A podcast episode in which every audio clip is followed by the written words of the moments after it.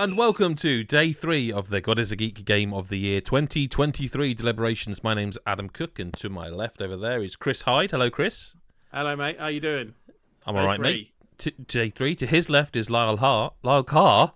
Lyle Hart. Wow. Lyle Hart, my new name, because everyone loves me and we all love games too, right? That's everyone else. Yeah. I've never pronounced a name wrong, I don't think. That's a new one. I mean, it must be heavily sedated not even or something. No, it was like somewhere between. No, let's not. Beneath him on the video version is one Mick Fraser. Hello, Mick. How are you? I'm good, thank you. Good. And underneath me, which is just where I like him, is Chris White. Hello, Chris. Hello. It looks different. I don't know if it will look the same for everyone watching, but hello, Chris. You all right? Yes, I'm good, thank you. Day 3's here. Well, we're delirious, as always.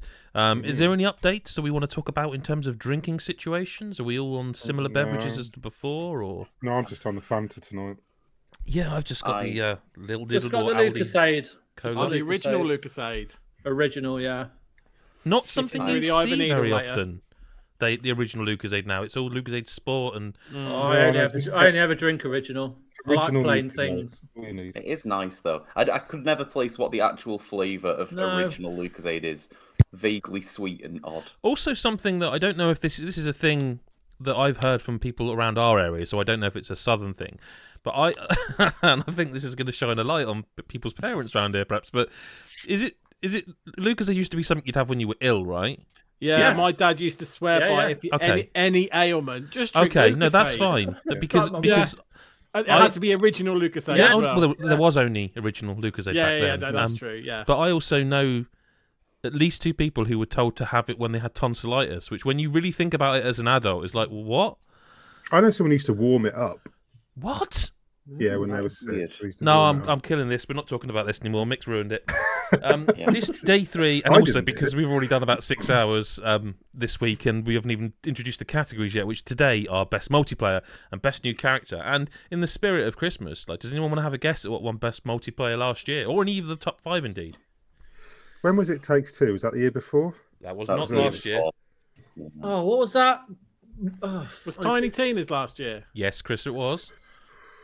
Yeah, that would have been good. There was another one that I think about. It's quite generic now. See, not what is it? Rainbow Six. Chris, these aren't words. Rainbow Six. They go with H. Yeah. Then there's no game starting with H in our top five. Is Rainbow Six on it? It's number 2. Yeah. Okay. Where was Tiny Tina? Was it not on the list? That was number 1. Overwatch 2. Oh, I'm smashing it. Overwatch 2 was on the list, number 3. Then following it should have been 1, says Adam Cook. I didn't say nothing, mate. I mean, I can actually. Do you know, I could for once in my entire life go, told you so. Not going to. Yeah. So, in 4th place was Nintendo Switch Sports, which that really doesn't feel like it was last year. Oh, and no. A lot of such a blur. Modern Warfare 2 was 5th place. Hmm. We've not got a huge list this year, but I'll read them off. So the nominees for Best Multiplayer for 2023 are Wild Hearts, Street Fighter 6, Mortal Kombat 1, Diablo 4, Remnant 2, Disney Illusion Island, Lords of the Fallen, Endless Dungeon, WarioWare Move It, Omega Strikers, Super Mario Bros. Wonder, Baldur's Gate 3, Call of Duty Modern Warfare 3, and EA FC 24. Whittle them down to a 5, chaps. I'm just going to sit here and enjoy. You're not joining in this one, are you? I thought just for a change. I like solo games. I thought for a change, I'd just like not be involved. That's not going to happen. Can't shut me up. I'll last about 5 minutes. Okay, I could suggest a first cut. I think someone's got to. And only because I didn't play it with anyone really. I think me and Chris played it for Wild Hearts. I think we played it a bit. Oh, that's a taste. That's quite a spicy early. Fucking hell, I didn't think you were going to go there first. Okay, but I'm only suggesting it because I don't know how many of the rest of you even played it. And I played it primarily. The oldest game on this list? What's that? Is it the oldest game on this list? Yeah, because it was January, wasn't it? So. Possibly. February, I want to say. Or early February 11th, I want to say. I can't remember. It was early, though. Yeah, it was. I mean, I don't know if it won't make the top 5, I don't think. But what I would say about this game, what I liked about it in terms of the multiplayer was the there was a lot of accessibility for quick multiplayer in this game. It's something a bit better than the Monster Hunter series. Oh, do go on. What's that? Do go on. All right. Okay, so like what I liked about it is that there were those, I forget the names because it's February, right? But you know those little, there were like the little shrine portal things that you could use. So like it wasn't like in Monster Hunter where you have to say like in the hub area you want to go to do this. You could still do that. I think we can all agree that Monster Hunter's a disappointing multiplayer experience, really. In that, okay, cool. Thank you. No, not disappointing experience. Hard to get into when you're into Monster Hunter. It's a great experience. Christ, we're not doing this again, are we? Every year, you convert Monster Hunter World to Monster Hunter Rise. We get it. I just assumed that no game with Monster Hunter involved could do multiplayer. I assumed it was some sort of block on the genre that I didn't know it could be done. So I'm really is the man that's moaning we've already been talking for 6 hours and we're not even talking about a game that's wrong that we're not even talking about. So what Wild Hearts does is like dotted throughout the map. So these little, like I said, these little portals, and you can go at them at any point, mid hunt, mid forage, whatever you want to do, and see a list of monsters, and you instantly get teleported in someone's game that's fighting that monster. And I just thought that was a nice extra way of kind of I do think it did a good job as well of I can't even remember what the devices were called. The like the boxes thing. Karakuri? Yeah, let's go with that. I think we'll let you off not being able to remember that. Yeah. But I think that those were quite cool when you were playing together as well, because you could leave boxes and you could sort of set traps and you could lead a monster into somebody else's. You could leave traversal stuff across your own world that could help other players get around it easier. Yeah, I did think that was quite good. Like that was the asynchronous stuff was probably more interesting than when you were fighting together, I think, a lot of the time. I mean, I like the monsters in the, or whatever they're called. They're probably not called monsters. They're not hunting monsters, definitely not. I actually quite liked it. I think the thing is, I dropped off it and I never went back. It was one of those ones I always said I will go back and keep playing this, and then the rest of 2023 happened. But I did like that it did that, because I thought it was. I found myself having quite a few sessions where I'd go and do a quick fight with someone and then literally just go do another quick fight, and I wasn't too bothered what I was fighting, and it's quite a nice way of doing it. Like I haven't achieved much, but I've had a good laugh playing online and doing monsters with people, and it felt a little bit more fluid than, like I said, like the Monster Hunter, which it's clearly going to get compared to. So I did like that, but I think it's a strange one to go for so soon. Like, I'm surprised it was the first. I honestly thought that if anybody was going to probably push for it, it would be me anyway, and I wasn't going to. But as Chris said, I'm not sure. Well, I suppose this is both an argument for and against cutting it. But as he said, it's probably not going to make the top 5. So the question is do we keep it for now, or do we just rip the Band-Aid off? I mean, there's one really easy cut, which is what I thought you were going to go for. I've got 2 or 3 games still left on this list that I probably argue for, but shoot from your hip, mate. It's always been your style. Yeah. But if you, but I mean, if no one else is going to fight to keep it, then there's probably not much point. I mean, I can't fight to keep it on this list, and I don't think Chris or Lyle played it. Yeah, Chris White. I played it, but I wouldn't be fine for it. No. And so it does seem like, you know, we've talked about it. I think it's probably an out of place cut, but it's still a cut. So it's still a cut. Yeah. Okay. Well, shall I just say the game that I was thinking? I think people Disney Illusion Island. Was I was going to ask about this. I will say, I think it's a really interesting and accessible experience. I mean, I don't know. I'll give you my spiel, and you tell me if you think it stays or not. So it's a Metroidvania, Disney Illusion Island, which is cool for a start. We like that genre. We all love that genre, let's face it. If it's a genre that all 5 of us all agree on, Metroidvanias are fucking great. Anyway, it's a Metroidvania. It's Disney. It has that the modern Disney character design and all that. But it is multiplayer, up to 4-player co-op. And I can't think of too many Metroidvanias that do that, actually. How does it work, like, with the progression element then? Is it just one of you needs to have got to that point? Well, it's not online. No, sorry, it's offline multiplayer. I should be very clear about that. Okay. So there's nothing to worry about in that respect. Okay, fine. It has a lot of accessibility stuff that I quite like. Like, I played a bit of it with my wife, and she doesn't play platform games. She plays some games, but not that. You know, and there is a thing and we've all done it, where you play suddenly with someone who doesn't play platform games, and you're like, why can they not do this thing that's just like... Yeah, why just sort of happens. Why aren't you able to jump that gap? It's not jump gaps, yeah, I know what you mean. But they add lots of accessibility to make that kind of less of an issue. So, and I think overall the game is incredibly easy. You can set it to hard and stuff and reduce your health and that, but it is incredibly easy until it's sort of too late when it ramps up. But I put it on there because I think I'm genuinely right now trying to think of another co-op Metroidvania, not Souls-like blah blah blah. I mean a Metroidvania that does multiplayer. It's not a thing you hear very often. No, and I think because of what I'm not trying to make me sound amazing, but I think it's because of the point I was making. Like the progress thing is. It's locked Absolutely. Behind things. So it's, well, it's I like, think if you were going to do that, you'd have to be like, this is my save game and you're coming into my world and you're just like another person and then we can go the other way. But like they it's not got... I never thought of that. I remember when we interviewed them and I think I asked about that. Like, will there be multiplayer online? I don't think I can't remember what they said, actually. But now I think about it, it would be pretty difficult to... you know. But I don't know. I mean, the issue being, I'm the only person who played it, right? Yep. I think so, yeah. And I don't think I've sold it enough to take a top 5, have I? No. Not over multiplayer games I've actually played, no. Bye-bye. But I just wanted to...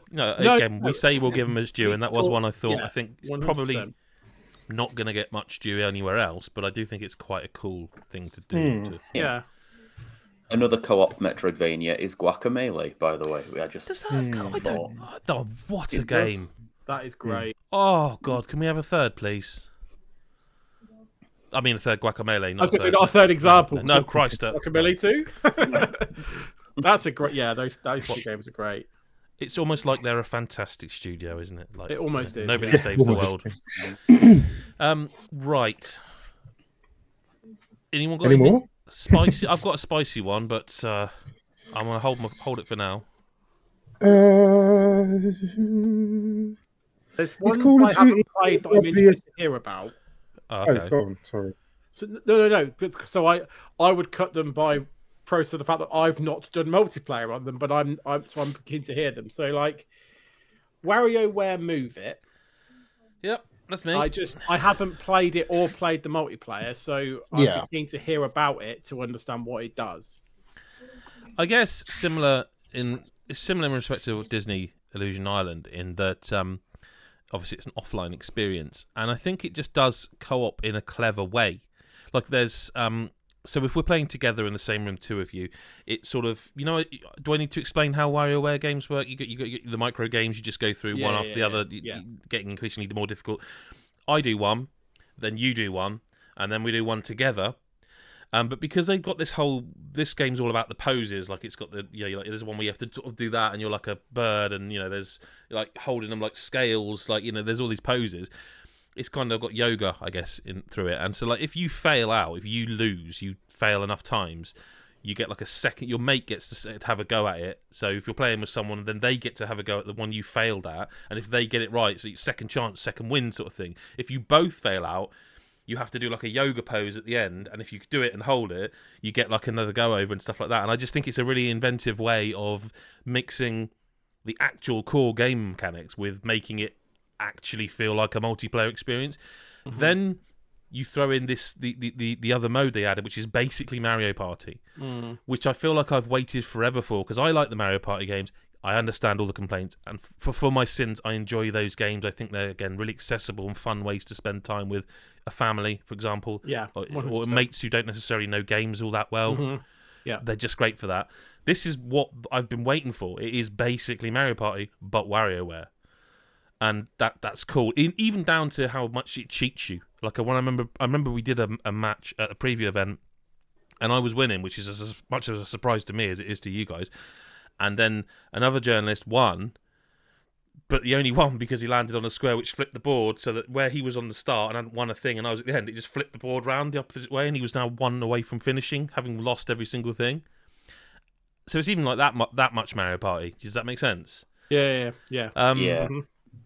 It's just a really fun multiplayer experience. It's just a really fun multiplayer experience, but I do respect it's probably not going to make it on this list unless anyone else...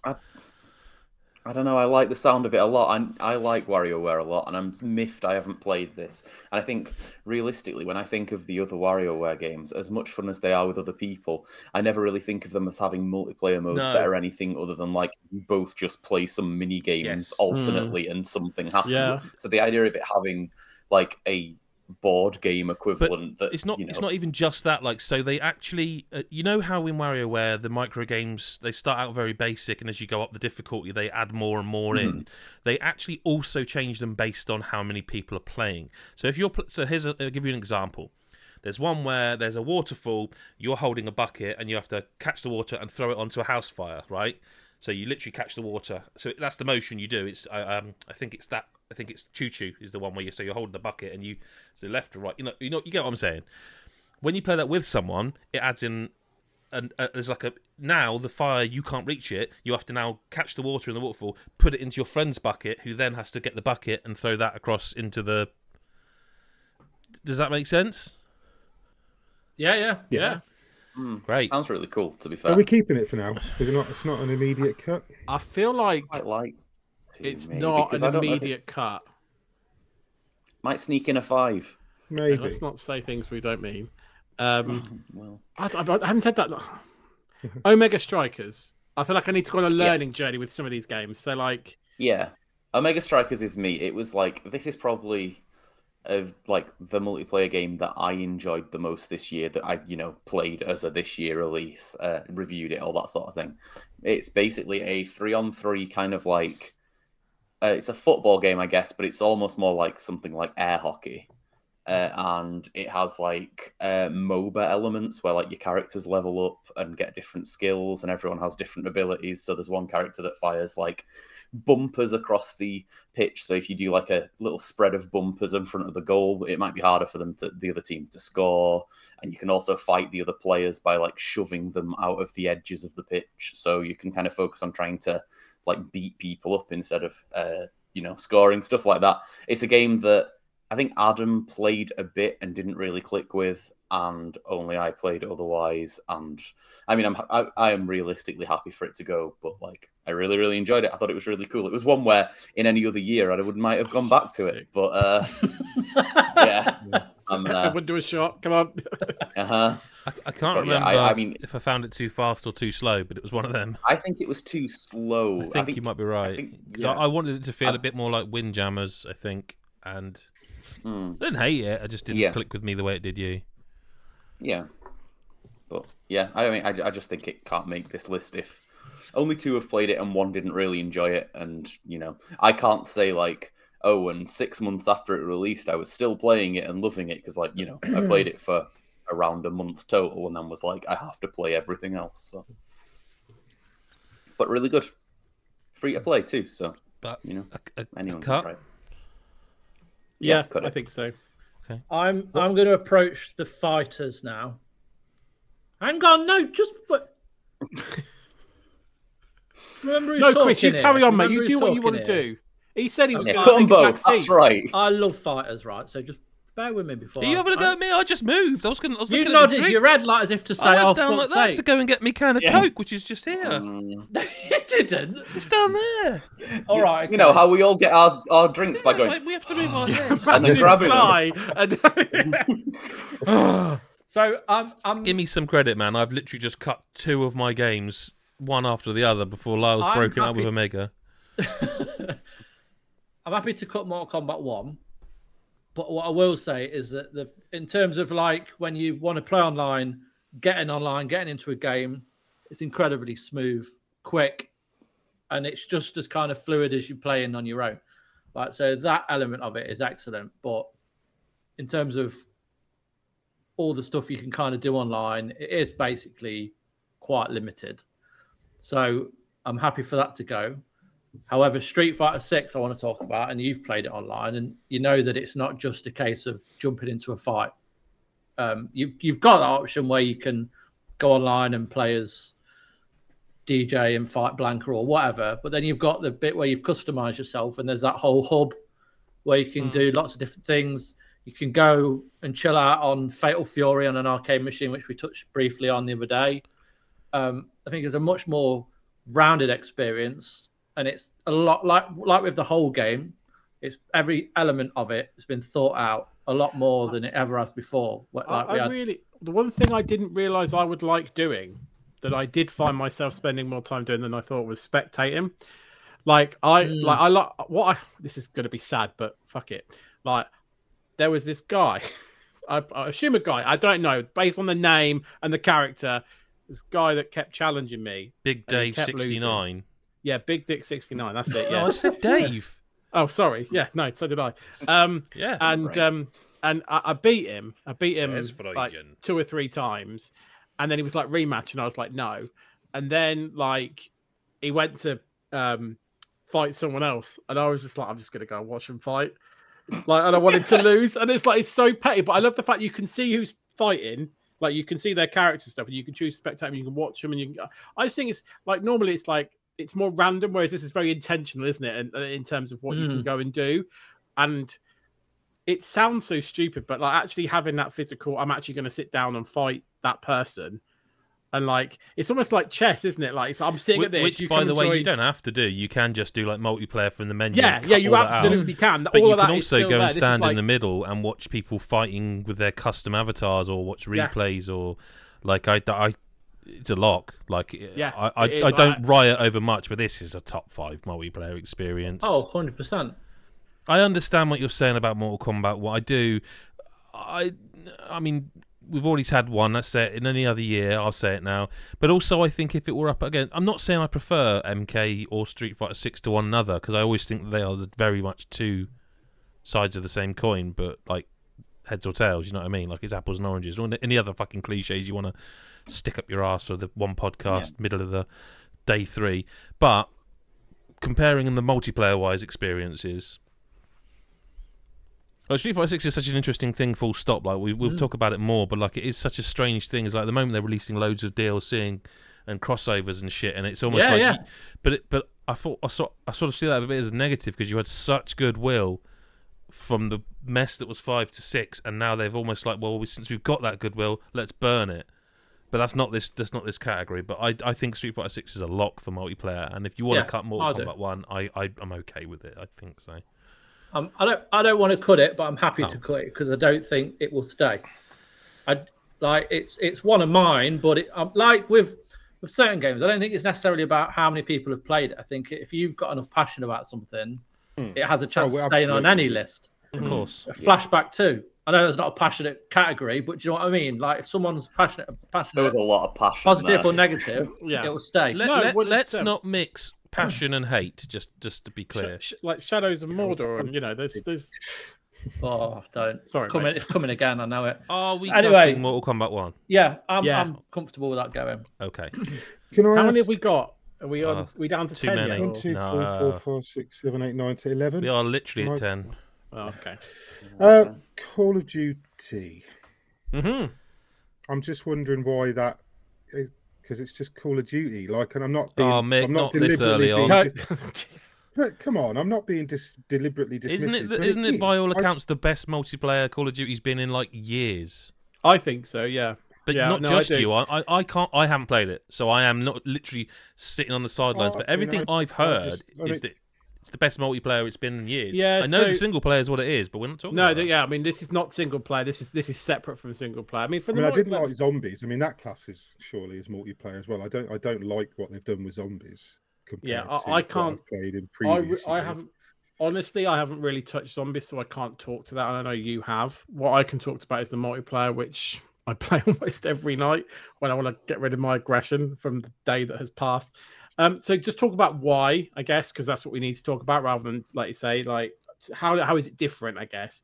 So the main kind of draws, I think, for a lot of people, firstly, is this is old. This is getting confusing. This is old Call of Duty Modern Warfare 2, the old one, in terms of map remastering. So a lot of the maps that you can play on now are those maps, but redone up from the ground up. So the map selection is good, and the other couple of big differences in terms of multiplayer this time around are the time to kill is one of the longest in terms of multi CODs that have been.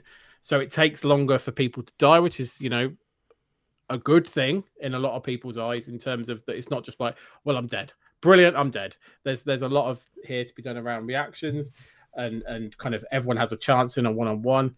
And then there's also, from my perspective, a lot that you can...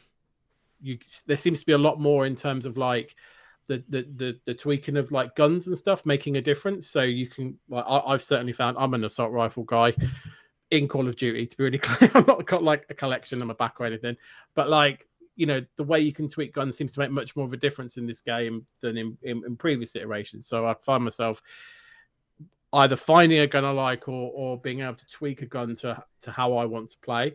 And the guns level up really quick. So you unlock the different like attachments and stuff that, you know, very, very quickly and go through quite a lot of them. So I'm having a really good time with it because I'm like, I think, you know, sometimes I win, sometimes I lose, but I'm having a really good time with it. I like the fact that time to kill is longer because it gives old people like me half a chance. If you want lower time to kill, there's a hardcore mode with all the modes, you know, attached to it as well. So it feels like it's the most fun I've had and I can't stop playing it every night. I want to play it. So I appreciate that I'm the only one playing it. You played it for a review, obviously, Mick, but like I am really passionate about this being one of the best Call of Duty multiplayers for years. I'm loving it. I'm still playing it. I will be playing it for weeks and months to come. Can I suggest an alternative cut then for now? You can. I don't think you're going to like it much more, but I think EAFC... I know what you're going to suggest. EAFC, well, this is the thing, right? I don't think now of the time... After time spent with that game, I think it's a very good game. And given what they had to do, which was essentially reboot a franchise, but also not be found guilty of, you've done nothing. You know, you've just... This is FIFA 23, but you've reskinned it. Yeah. They did do that. And I think the Switch version alone sort of suggests, you know, that is the case. Yeah. But I am now, like, I went, you know, I attended all the preview events and they always do it. This is nothing new, not an EFC thing. It was always a FIFA thing. It's always every sports game. Here's our new buzzwords. Here's our new blah blah blah. I mean, their presentation was just packed with buzzwords. It really was, and it has been for a while now. But what it boils down to for me is that this is more of them. And the reason I think we give it a high score is because it is a really good game, but it's them setting out their stall properly to start a new era. I don't think it's what I would consider the best multiplayer. It's like, this is going to sound silly. I still hear my kid shouting the same annoyed things playing Ultimate Team Online. Do you know what I mean? Like it's some bits, but this is still not what I would call a revolutionary multiplayer experience. No, not against games that we... Like, we haven't talked about Remnant 2, and I suspect people would talk about Remnant 2 and say, but it's just a blah, blah, blah, blah. But this is our list, and I just don't think EA Sports FC 24 makes the list.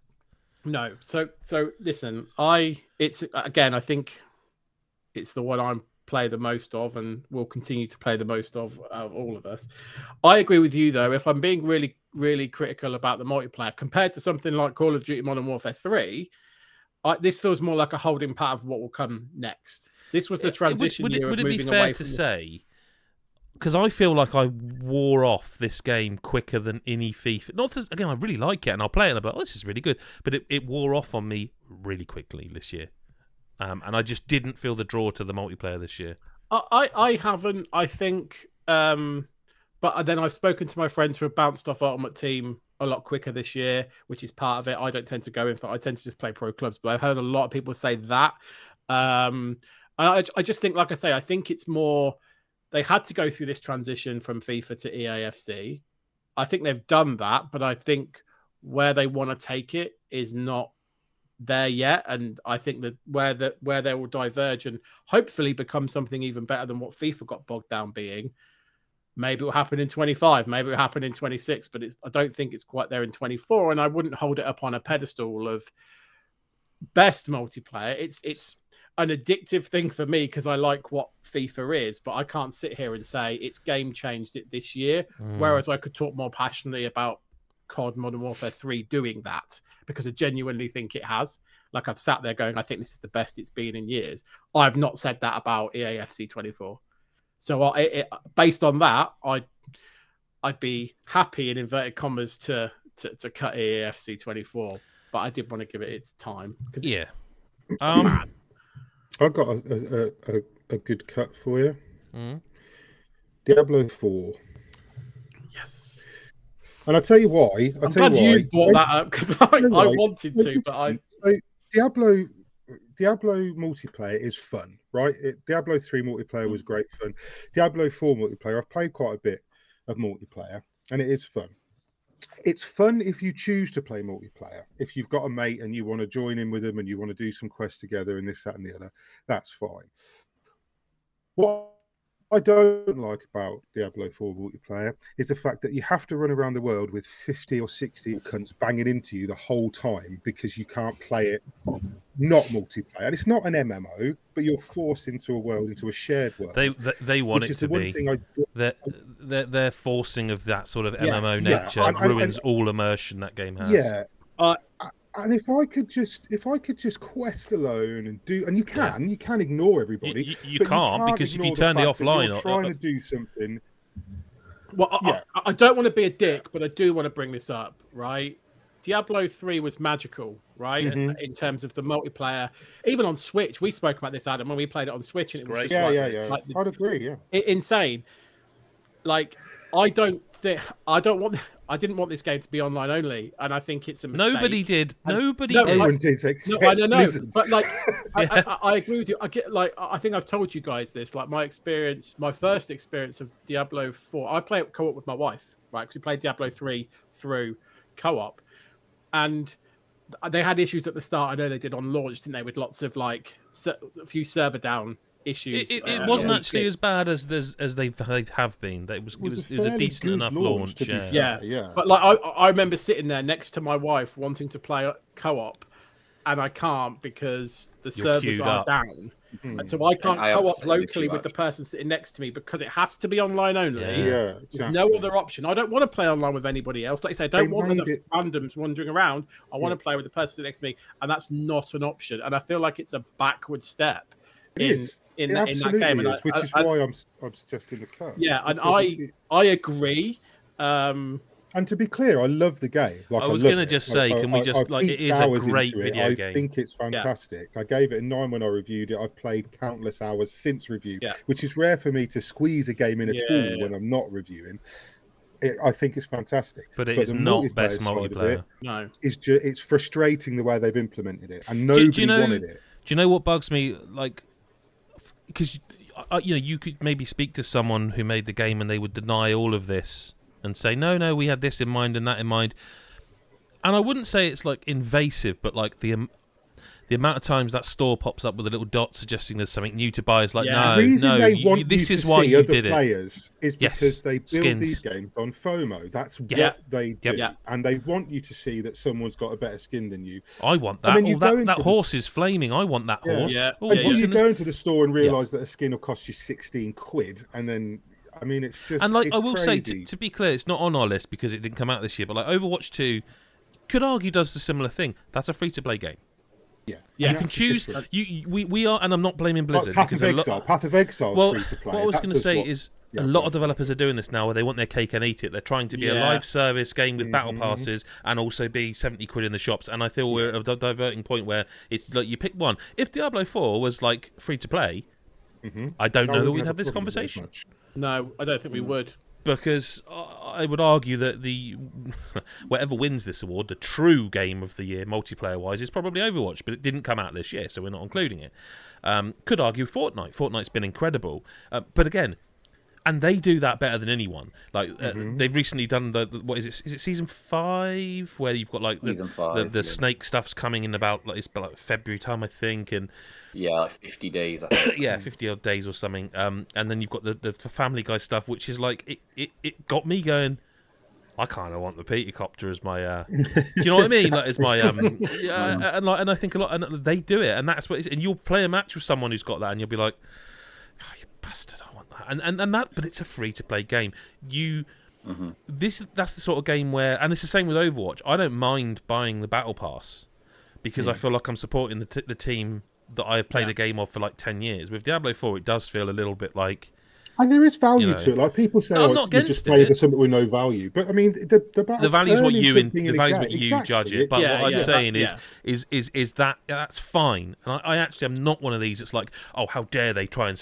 I get it. People have got to make money off their work. Yeah, exactly, it's absolutely fine. What I do find objectionable is that, like, by doing that, they've allowed this other part of the game in where, like, you're walking through this, you've just had a cutscene where Lilith has done this, that, the other, and you're like, oh, this looks so good.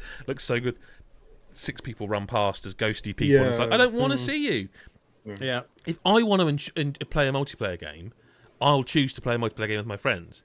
Like, I can't imagine a situation in my age or any of our ages where you're like, oh, he looks cool. Oh, we should be friends. Let's play together. Like, you'd probably get a reply back going, fuck off, pedo, or something, wouldn't you? Like, the thing is as well, what's backwards about this is that you can't earn that cool stuff in the game. So whereas, like, anybody, and I don't know whether you guys ever did, but anybody who played, like, World of Warcraft in its heyday, for example... Definitely not. But go on. Right? When you played World of Warcraft in its heyday, you earned everything. So if you saw a guy with a particular mount, particular set of armor, particular weapon, they'd earned it somewhere in game. So you initiate the conversation to say, where did you get that from? And they'd either tell you or they'd be... It was a different internet back then, Mick. Of course it was. But my point is, you can't do that in Diablo 4. You have to pay for somebody, it. Yeah. Where'd you get that? They go, I bought it. And that's it. There's no... Yeah. I will say, we are sort of... We're sort of complaining about the service aspects rather than the actual multiplayer. It's a cut, isn't it? Like, it is a cut. For the reasons we've mentioned. For me, yeah. I think you could... Go on. Say it. Endless Dungeon? Yeah, that's the one that's hovering there and I was going to ask about. Like, I think it's a really good game. It doesn't do anything different. No, it's a good game. Like, it's not going to get brought up anywhere else, I don't think. I think I do like it in multiplayer because it is really, really good. And it synergises well. It's a class-based... isometric it's a game dungeon that crawler get swallowed up this year, probably has really been swallowed up this year, but man, it's disappointing because when I previewed it, I remember thinking Mick will love this game, and I know you did because you reviewed it. But then when they announced the release date, it was almost like I wanted to email them going, what are you doing? What are you doing? If you're going to delay it, let's, like, out of the window you had it, you may as well just keep delaying it and do it next year when things have calmed down, because it would have been a great January game. It would have been a terrific January game. Like, let's put it this way, Chris Hyde, did you ever play it? No. There you go. That says it as well. Oh, no, you would, because I know we kept saying we're going to play it, and you just never got around to it because of this year. I've still got it on Steam Deck because it is a good game for that, but I've uninstalled it on the PC because I do jump in and out. It is a good game. It's a really good game, an interesting game. Bye-bye. And it really does promote, like, teamwork. It does that thing where you have to work together. You can't just be in there and ignore each. So it does good stuff, but it's not for this list. But it's gone. But we are getting down to now. So that's 7 lists. There's some we haven't talked about. I think we need to talk about. There's 7. One I really want to keep on. Sorry, Lyle, you go, mate. I was just going to say, I would like to know what Lords of the Fallen does. This is the one I was about to talk about. Really heard. The reason I put Lords of the Fallen on there. This is, it's a Souls-like, and it's a very Soulsy Souls-like. It's a very dark Soulsy. Souls-like, right? There's no two ways about it. They've cribbed off Dark Souls in almost everywhere. They've added their own bits. It does a few things wrong. It's not a perfect game. I finished it. I really liked it. Definitely ain't a perfect game. I mean, they patched it every day for about 3 weeks. They did patch it every day. They didn't have confidence in their own balancing. Let's put it that way. And I'm not, and that's why I'm not arguing it as game of the year. But the multiplayer, the one thing this game did really, really well. Is the multiplayer, because I'm concerned about this one, right? And I think this is a cut, and I think the reason it's a cut is because I don't disagree that it does it well, but I do feel like that's damning it with faint praise, saying that no one else could be bothered to do it this way. I don't think it's that. No, I don't. I disagree with that. You can play this game, and it's a Souls-like, and I don't think I've ever seen a Souls-like where you can just start the game together. And finish the game together. But that's what I'm saying. Like that is cool, but that feels so much like you're... Because I did not like this game, and then I played it multiplayer, and because it basically let Chris do all the work and me just sort of get a couple of last-minute hits in, it meant I could feel good about myself without... Because they... It's one of those where, it's the get good thing, but I also think it was so fucking... The balancing was...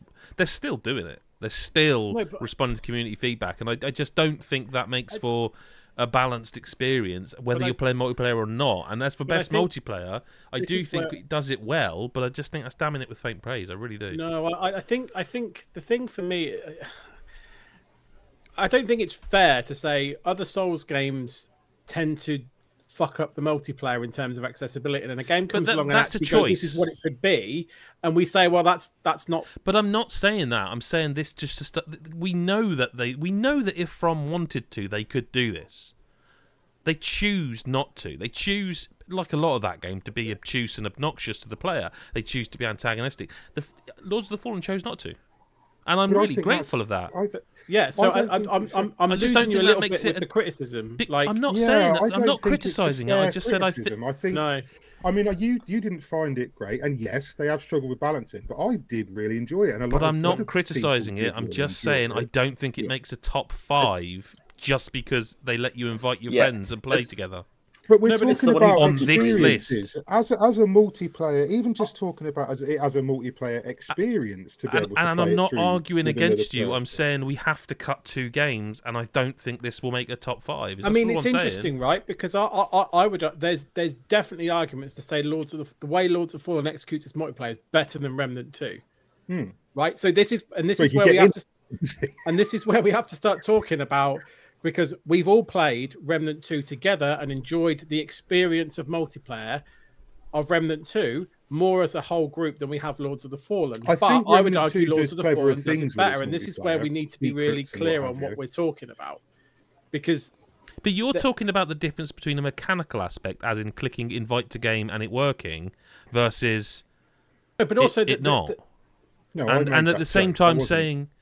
No, but I am. I'm saying the difference between the two in terms of how they mechanically work is that Remnant 2 is more that kind of go to a soulstone, go to a bonfire invite, versus Lords of the Fallen where you do that. Yeah, but the other thing that Lords of the Fallen integrated like really well, and it worked really well as because of the multiplayer, was like Remnant 2, for example, which we know is a game full of secrets, packed in secrets everywhere. Lords of the Fallen was similar in that in many respects to that. There were secrets everywhere. There were hidden things. I played a lot of sessions with just random people.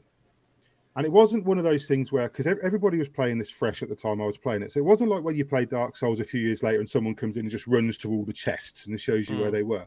There were things where I was talking to like random people while we were playing. And we were discovering little secrets. Like I played with one guy for quite a big section of a level. We did about three of the game. We did about three bosses together, and there were times where, like, he would spot something while I was doing something else, and he would go, like, he would switch into Umbral, and I'd be like, oh, "What? Why have you done that?" And he'd be like, "Because I," and it was like a secret path around like the level. And I'm like, it was still there if I was playing solo, and I might have found it, but that level of being able to explore the entire, like, it wasn't a thing where that can happen in a FromSoft game. Someone can join your game at random and show you. Yeah, but you can. But then you beat a boss and you get kicked, or one of you dies and you get kicked. I'm not debating that. That's fair enough. The overall experience of this as a multiplayer game was one of the best experiences I've had in multiplayer this year. Like it was. I don't agree at all, but okay, that's fair enough. That's what we've got to debate, isn't it?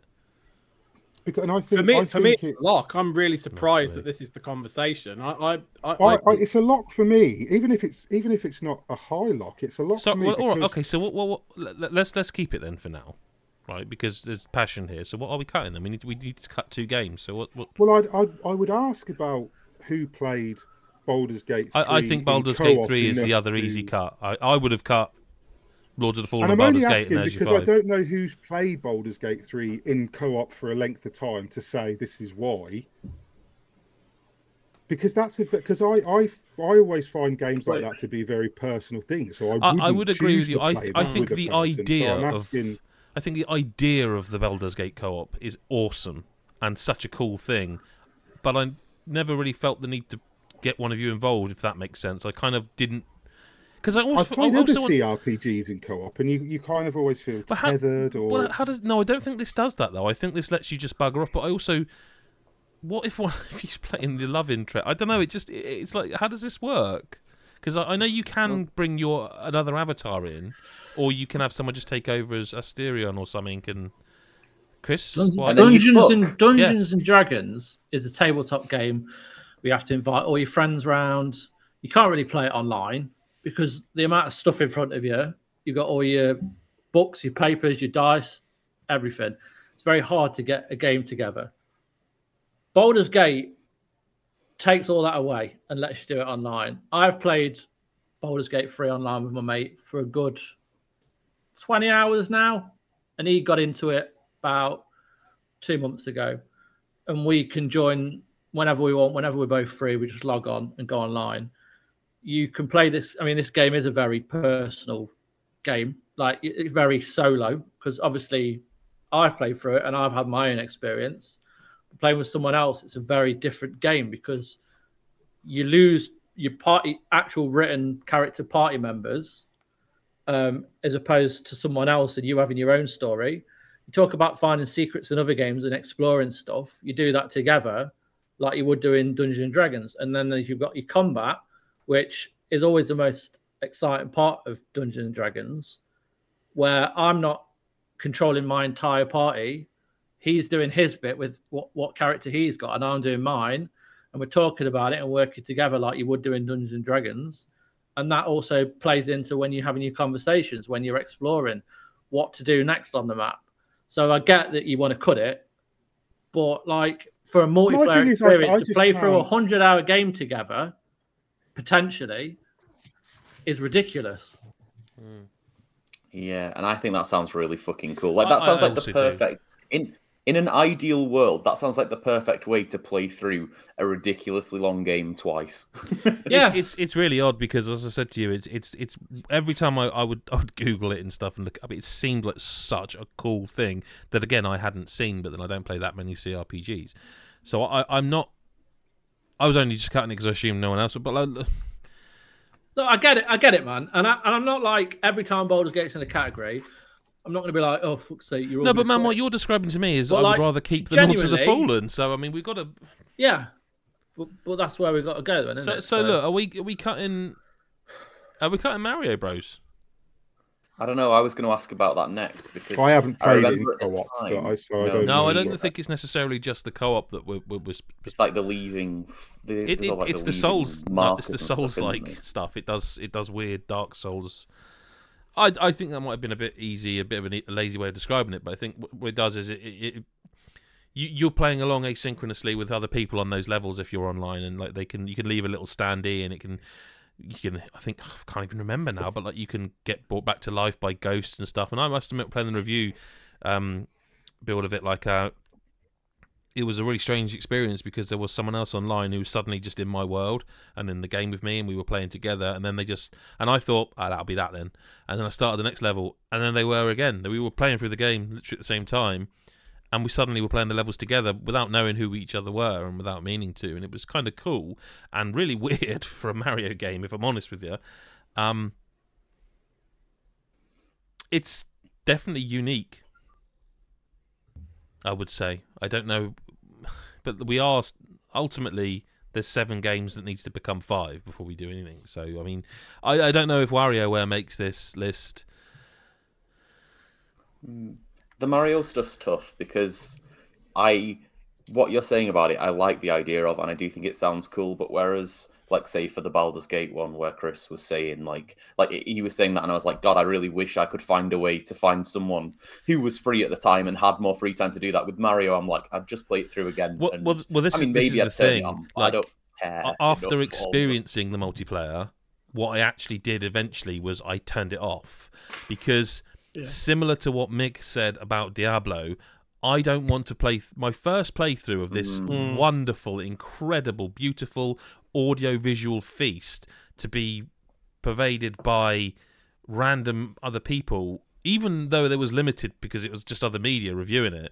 I don't want to see them jumping around the world. I don't want to be shown those secrets. I don't want any of that in a Mario game. I want to find all of that. And if I really struggle, I'll probably look up a guide or whatever, but I don't want to... Maybe it's that thing of... I'm a traditionalist in that way. You know, no, I played Mario, but I don't want some random. Like, I don't want even you guys suddenly appearing in my world because you can. Yeah, I want to say let's play multiplayer, and this is. But I don't want that to be my first play of the game. No, you want it to be. We've all finished it now. Let's play it again. Yeah, and I don't. Yeah, so I think it's actually an easier cut than it might. Yeah, be. I think so. For me, it's akin to, like, you know, Mario Maker. It's like I don't want the little messages popping up, giving me like clues. And similar. I don't want that the first time I'm playing those levels. Yeah. If I get stuck, I might turn them on. You want to turn them on if you want the option. Yeah, exactly that. And it's cool, and it is cool. Yeah. But in terms of like best multiplayer, for me, I think it's cool. I think it's interesting, and I think it's nice to see Nintendo doing something a bit different. And I like the standee stuff and the scoring. You know how many, because you put your standee in it. But it's just, look, old man yells at cloud. Maybe it's not what I want from a Mario game. I want my single player experiences. I want my Mario 3D World. I want Mario Odyssey 2. And I want, if they do include multiplayer, to be a completely optional thing that I don't have to engage with if I don't want to. And I did. I don't think I ever turned it back on, the online, after the review period, actually. I think I turned it off and I never... Because it's not even just in the levels, it's on the overworld as well, you'll see people. Yeah. And I just don't want it. I don't... It's a very similar thing to Diablo. I'm not like Mr. Antisocial, but I just don't want... It's a special thing for me, like a new Mario game. Like, 100%. But imagine if Zelda did this. Imagine if there was other people in Tears of the Kingdom, I'd be screwing... Awful. Oh, imagine that you are playing, Legends of Zelda: Breath of the Wild or Tears of the Kingdom, and suddenly just like five people run around and just Big Dick 69 was wandering around. Do you know what I mean? Like it's just not. I'm pleased Nintendo are doing more multiplayer, experimenting with how they do multiplayer, and for what that means for the future. But when it comes to their big things that I grew up like the fucking staples of gaming. Your Mario's, your Zeldas. It just ain't what I'm there for, and I don't want them to not do it. It doesn't make the game a worse game. No. If anything, I'm glad it's there, and I'm sure some people really like it. But I mean, for our list, like just to add a positive to a negative statement, I'll add that I like they changed the interactions the way. I know some people don't, but I like how they changed how, say, you're Mario and I'm Luigi, how those sprites interact with one another in game. You're not bashing into each other all the time. The collision stuff is different, and I like that they've adjusted that, because they kept trying to make Mario 2D Mario fun in multiplayer, and it isn't. And that's a bit better. It's a step in the right direction, but I'd cut that because and even on that respect, I don't think, because we did try, like my sons and I were playing a bit of it together in co-op. I just don't think it's a fun way to play Mario. I just don't think... I respect them for doing it. I respect that. Mario 99 was great, but that was a different thing entirely. That's like where... I feel like that was the test for this, because that was the thing, the asynchronous ghosts jumping around. And that is cool and weird, and I wish they hadn't deleted it, because that is such a great way to spend a few minutes if you've got nothing else to do. But I don't think playing a mainline 2D or 3D Mario game with other people is it's good if you're doing a live stream of Super Mario 3D World and you're all being picking each other up and throwing each other. Mario Mondays. That's great fun, but it's not. But imagine if that was your first experience that game, you'd be gutted. God. So I would propose that as a cut, and we're down to 6. Agree. Yeah, I'm fine with that. Chris White. Yeah, fine. Okay. So we're down to 6. We do have to get rid of one of them. We've sort of talked about all of them now, there or thereabouts, which does kind of suggest there's time to vote for a cut or a lock. Maybe we could lock something else first. Are we going to lock Remnant 2 as an experience that we like? I mean, I don't think any of us would object. I would be amazed if people's number 6 from this list is Remnant 2. Like, if it is, what the fuck are we even doing? Yeah. So in all seriousness, sorry. So we lock Remnant 2 and Street Fighter 6. That Street Fighter 6 is already locked, right? I think they feel like the two. I mean, Remnant 2 is quite easy for this multiplayer anyway. I mean, it does do some good stuff. If you really wanted to be harsh and find a reason to cut it, it was broken on PlayStation when it launched, and then when they launched the DLC, they broke it again. Yeah. They have fixed it since. I know, so I'm sort of being ultra harsh because, and also let's be clear, the bulk of our experience was playing the pre-release PC build together. Then we moved on to PS5 and we completed it all again. Like, I'm trying to think how many times I've actually played through this game with you guys in multiple. Like, it's a lot. I don't think there can be any other. There's some good stuff. There's one thing in Remnant 2 that does. So there's two or three, I think, perks in it that you can only get if you play multiplayer. Like there's one in there in the Great Hall in the Feast one where it basically turns you into a cannibal and you can't heal.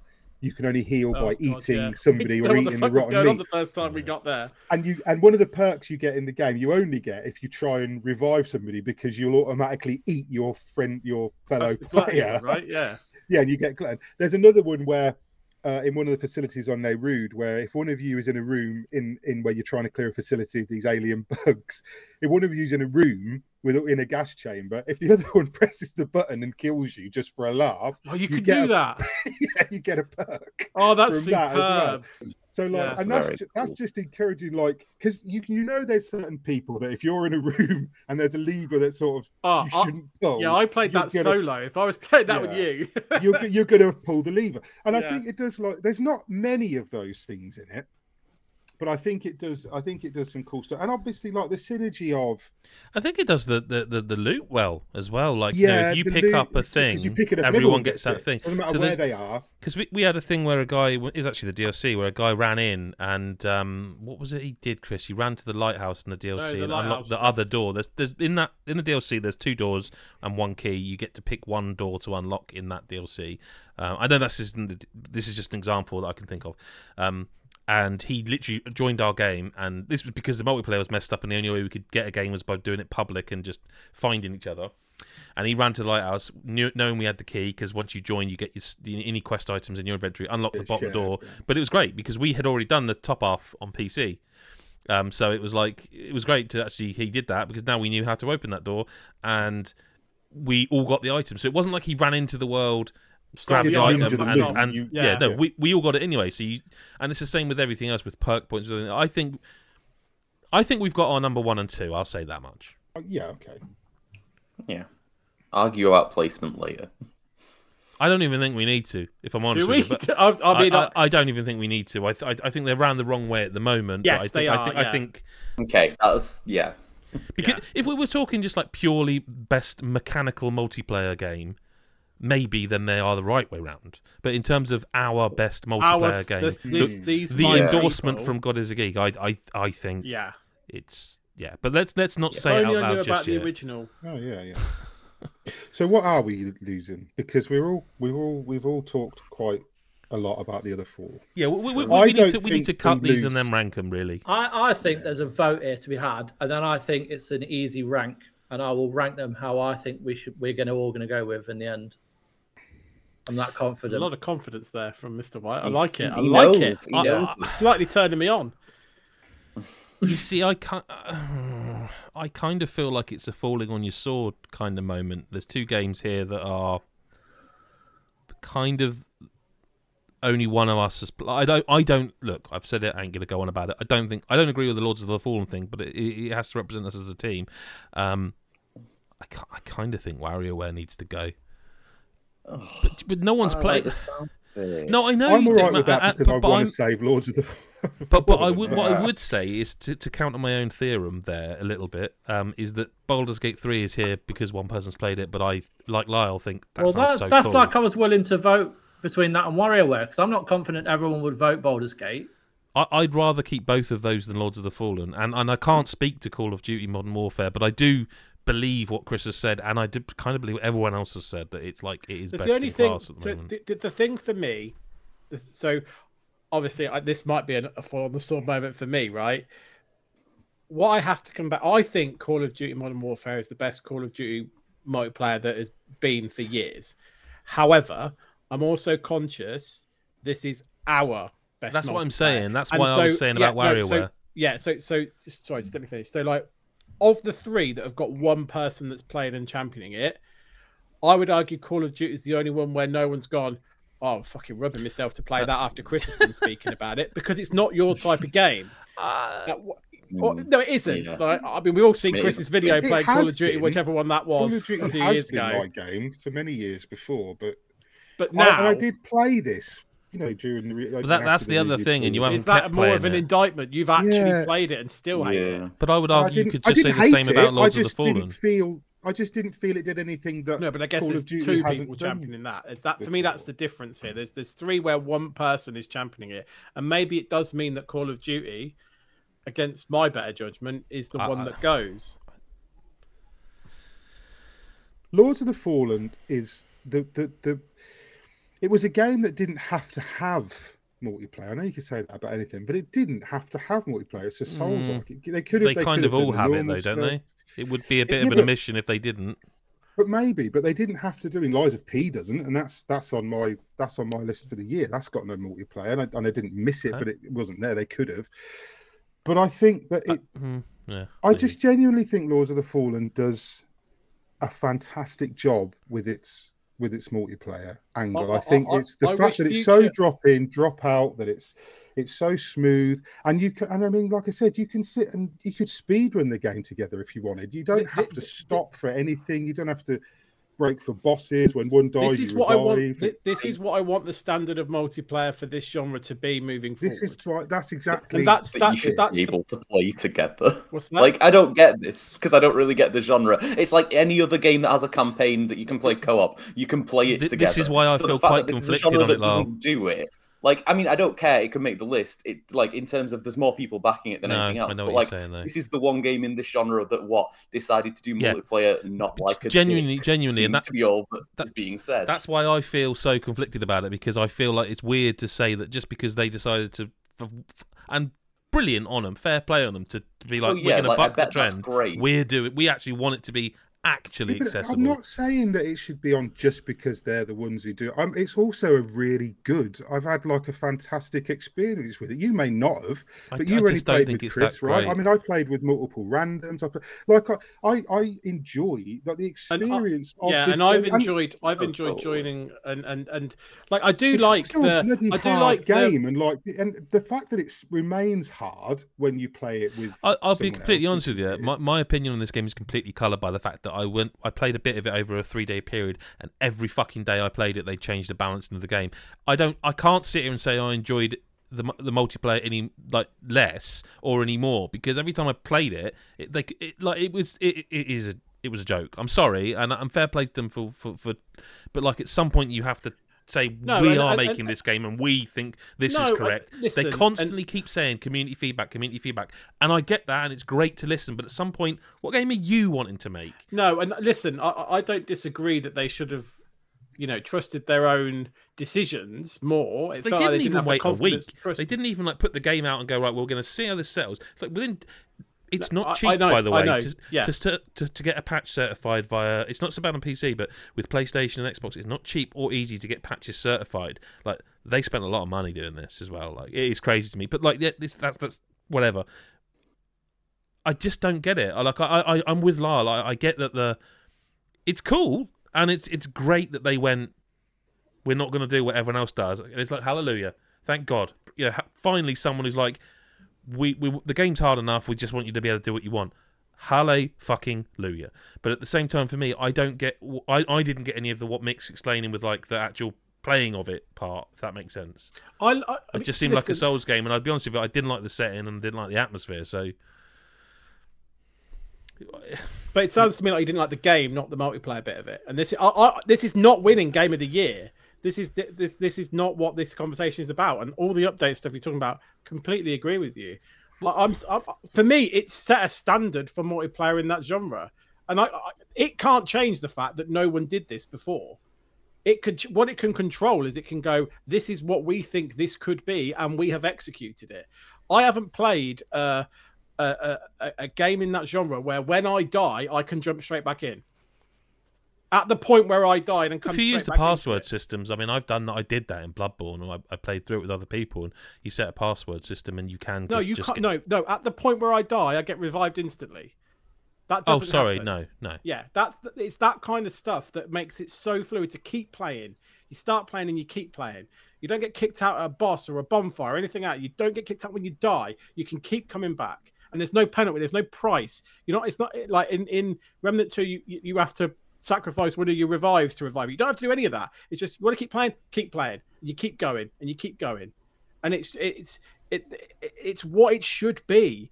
And we all talk about it. From made it so pointlessly convoluted, and Lords of the Fallen is just a great example of saying, no, it doesn't have to be the way the people that made the genre made it. It can be fluid and exciting, and you can have an entire evening playing with someone and sticking with them. I agree, no matter what happens. It's not them saving the genre. It's them just making the alternate choice. From aren't doing it because they can't. They're doing it deliberately. And then everyone's copying them by choice, by design. Yeah, but that's not an argument against what they've done with Lords of the Fallen. No, it isn't, no. Then we need to vote what we're cutting, because we're just going round in circles, don't we, to be fair, so. We are. We're just like, it's not me against you two. There's five of us, so I think we need to vote. And but then if you... What's difficult about the voting is there are two that I'd be really happy to cut, and I don't want to accidentally pick one and the other people pick the other, and then because of a majority it fuck up. Do you know what I mean? I mean, I've offered to cut WarioWare and Chris has offered to cut Call of Duty, so do we vote between those two because they're the ones that have the least behind them? I do think Lords of the Fallen kind of has to stay with two people fighting for it a lot, and I think at the same time as well, I think we're all kind of in agreement that Baldur's Gate 3 sounds like it will be really cool multiplayer. I don't want to cut that at all. No, like, I think that's where we're at personally. Yeah, WarioWare or Call of Duty. I agree. Okay. Yeah. So and then the other one will be number 5, I imagine. Yeah, that's fair enough. Yeah, Lyle, you start. What yeah. Sorry. Was that me? I'm starting. Yeah, Lyle, what do you want to cut? Call of Duty. Okay, same for me. Chris White. WarioWare. Fair. Mick. Call of Duty. Well, Chris, not in I'm your glad strictly... on this particular example you came to me last week. Yeah. Doesn't matter. What would you have cut genuinely? I honestly, if you'd given me the choice of ruling, like because you would like WarioWare, you just haven't had a chance to get to it. I think of our list, I'd have cut Call of Duty for the reason I said earlier, that I think it's the one that you guys don't really want to play, whereas the other ones, everyone's gone, I haven't yet, but I think I'd actually like it, and so therefore for me it gets cut. You're all wrong. But it gets cut. Top 2 and 1 when we're done, aren't we? I think so. Yeah, I think so. I was just, you beat me to it. I was going to say, we don't normally do this, but I think we do. No, but he said he'd do it. He said he'd do his... No, I think that's the list.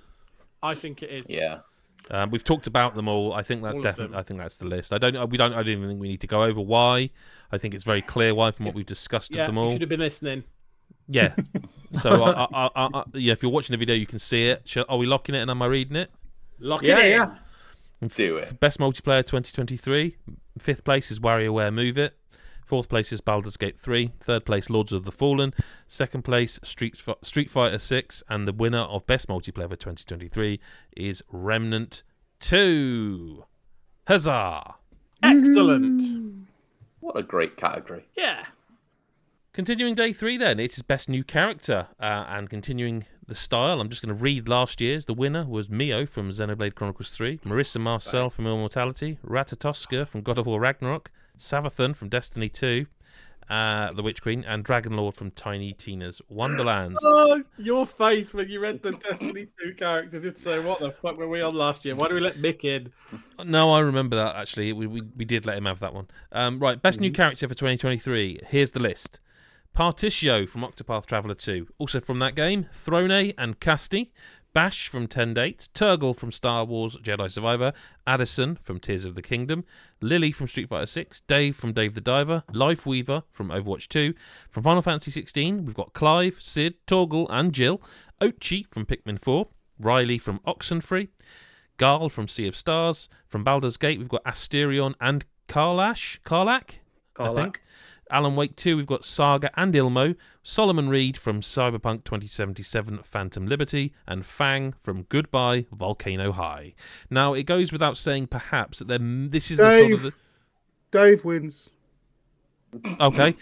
it goes without saying that we probably will have to maybe spoil some stuff at this point in the podcast. So if you've been listening along and you're like, oh, they're not doing any spoilers, day 3 is where we it's the halfway point now where we're getting into the business end, and day 4 is obviously we're talking about stories and moments, and then, you know, we're going to have to be spoilery from here on in. We try not to if we don't have to here, but just be aware we might. So with that in mind, what are we cutting? Because there's a big old list. And there's some on here that I think could go quite quickly. I'm going to ask about one I haven't played straight away. And that's and so this is not me asking to cut it or anything like that. Ochi from Pikmin 4. What's the deal? Because I've played the demo of Pikmin 4. I haven't played the rest of it. He's like a big dog, isn't he? Big dog. It's just a really lovely big dog that you have with you the whole time. It's kind of the core mechanic of the game is that, you know, it's you've now got a dog, space dog, technically, I suppose. It's not staying on the list. Ochi's just great, and I thought I just wanted to, you know. And there's another one on this list. There's 2 or 3 that we need to just quickly rattle through. I think mention them, say why we love them, and move on. And I think Ochi can go, but I do think Ochi's an awesome character. And I'm surprised they haven't done plushies or an amiibo yet. No, I'm amazed at all that stuff. But yeah, he's gone. Easy one. Easy. Yeah. It was the other one you were thinking of. Was it another animal? Yes. Torgle. Turgle, for me. We need to be really clear between Turgle and Torgle, which I didn't think would be a thing we'd have to say. It's true, though, isn't it? Why can't I remember Turgle? Izzy. Why can't I remember Turgle? Who's Turgle? It's the weird... Must be an easy cut. Space frog thing. Alien. The pilot? No, it's literally like you meet him really early on, and it's like the meme-worthy character of the game, and it's on here for the same reason Ochi is, because it's a funny little moment and we can cut it. I couldn't remember the name of it, and I wouldn't have if you'd forced me to. And I did really like that game. So yeah. It's a funny character, but it's like it's not really gonna win, is it? Like seriously. So we can cut. Do you know what? No, I'm not going to disagree at all. But like, I would have had Bodhi on this list, but we did obviously. I don't know who that is. Yeah, Cad Bodhi. Yeah, definitely. His story art was phenomenal in Star Wars Jedi Survivor. Which I completely forgot. Is that the bloke? He's the turncoat, the bounty hunter guy. The guy who helped I said we weren't going to spoil, but the one who gives you like the gun? He's the guy who's with you from the start. Yeah, the one with the jetpack dude. Jetpack dude, I should have just said that. If you said that, I don't know. No, I did get it. I got it. I know me Star Wars. We've had this discussion. All the lore. I know all the lore. So Turgle's gone. Ochi's gone. In the spirit of cutting all the animals, Torgle from Final Fantasy 16. But he's a good boy. But he's a very good boy. Gives me my heels. It's fine. Yeah. Did people? Did people have him set as like manual, or were people automatic, like me, and put the accessory on to just do it easily? 100% manual, because I didn't want to use up a slot. Of course you did. Yeah. The amount of course you did. Micromanagement, Chris. Yeah. The amount of times I accidentally used potions, and I was like, oh my god, I'm not at maximum potions. I might die. Like, my word. Yeah. I was like, there's actually quite a lot of accessories that I wanted to use. So if I'd had one permanently used for, because I can't press a D-pad button, like it would have. Yeah, no, I didn't. But I know you guys did. But I'm weird. I was going to say, don't you dare try and make out we're the weird ones. Like if you're constantly spamming it, he was going, "Heal me, Torgle! Heal me, Torgle!" Like for the entire fucking fight. Like, come on. Anyway, carry on. If you're lucky enough to bash on 10 dates, yes, agree. Then that's great for you. Who is Bash? What is 10 Dates? I was waiting for any game that had date in the title from Lyle. There's always, I presume this is a visual novel. No. Is it Gay Werewolves, or are we not featuring? No. I assume that's who Fang is, to be honest with you. Yeah. Well, yeah. Hey, wait a minute. We'll get there when we get there. Let the man speak. So Bash is... I thought you were giving me an instruction then. I thought, I know we're on camera. So Bash, Mick. So Bash is the best FMV character of the year. 10 days. Think about what you're saying. Yeah, I'm saying it. I mean, okay, I guess Alan Wake isn't all FMV, but they exist in two worlds, so ignore the, the part of that. Nice save. But yeah, 10 Dates is a game about... Bash is a person. Well, given that the best new character, I'm now introduced to what you thought it was. Yeah, just keep making the joke about Bash. That's what he's, he's doing. Yeah. So Bash, by the way, is his nickname Bash does come from the act of wanking. So realistically, Mick was actually on the right track. So we need to give him more credit, really. But yeah, at 10 Dates, you go speed dating as two different characters. Bash is one of the people you can date. He is like the stereotypical... He is introduced. Everyone gets introduced by a subtitle before you meet them. And his subtitle is Lads, Lads, Lads. Oh, God. And he's just, you know, the most like young, drinking, having a laugh guy. You said lads, like God. Whoa! Well, you've jumped too quickly here, because also you get to meet him. There's all these great moments. Like on your second date with him, he comes in laughing, and it's because of one of his friends has sent him the meme where it's a guy around the arm of a girl looking at someone else. Also brilliant. But then once you get to know him, you ask about his tattoo, and he starts crying because it's of his ex who died, and he's this really sensitive, lovely guy, and he's anti-cheating. He comes across as a bit of a lout, but heart of gold. And you can cut him if you want, but he was my love of the year, and he was the first one that I dated all the way through. Sounds like someone who's got a bleached arsehole to me. Possibly. I wouldn't like to comment. I didn't unlock that scene. Oh, I sincerely hope that scene is in 10 days. It's the 10th date. Date number 10. Bleach bashes. The secret 10th date. I think we need to cut Solomon Reed, because I think peroxide starfish. Yeah, this has got to be a top 5. Why do you want to cut Solomon Reed straight away? Because I think it's going to be a top 5, and I don't think he's going to get there. It's just same reason I'd cut Throne from Octopath Traveler 2's list of 3 as well straight away. Oh, you're cutting Mick hard here. Throne was my main character. Solomon Reed's the only character I put on the list. It's just a really good character, really, really well written, really well acted. Well, I'd hope so. I mean, I know you haven't played Phantom Liberty, have you? No, I mean, I've played the updated version of the game, but I know Chris has. Chris White. I've finished it. I was hoping Whitey might back me up on this one, to be honest. Yeah, he's not doing it at the moment. But... Well, I was letting him talk. Don't do that. Because I do think he's a really good character. And I do think he was one of the best characters from games I've played this year. I know I haven't played an awful lot of story games and gotten really into them, but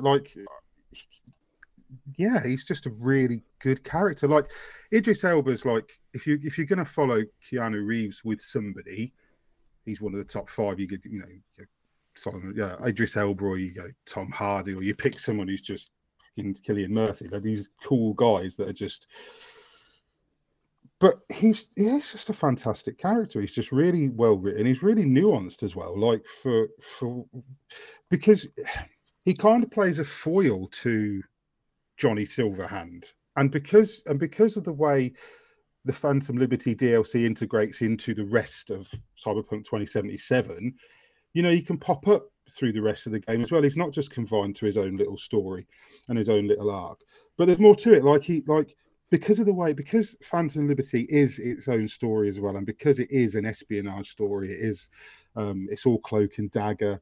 There were periods where I was playing it, and when you're just playing a game and you've got a character that you just can't tell if he's a good guy or a bad guy, but you really hope he's a good guy because you really, really like him. It's that kind of character, and it's a character that's written in a way that keeps you guessing and keeps you on your toes. And even when he's helping you, even when you're doing things with him that are ostensibly good, and you're wondering about his motives as a video game character, I think that's really cleverly done. I think it's a really good way of doing characterization. I know Cyberpunk does that anyway. Like Johnny Silverhand's a fantastic character, I think. Even if you don't like him, he's written in a way that you might not, because he's abrasive and he's drunk and he's horrible.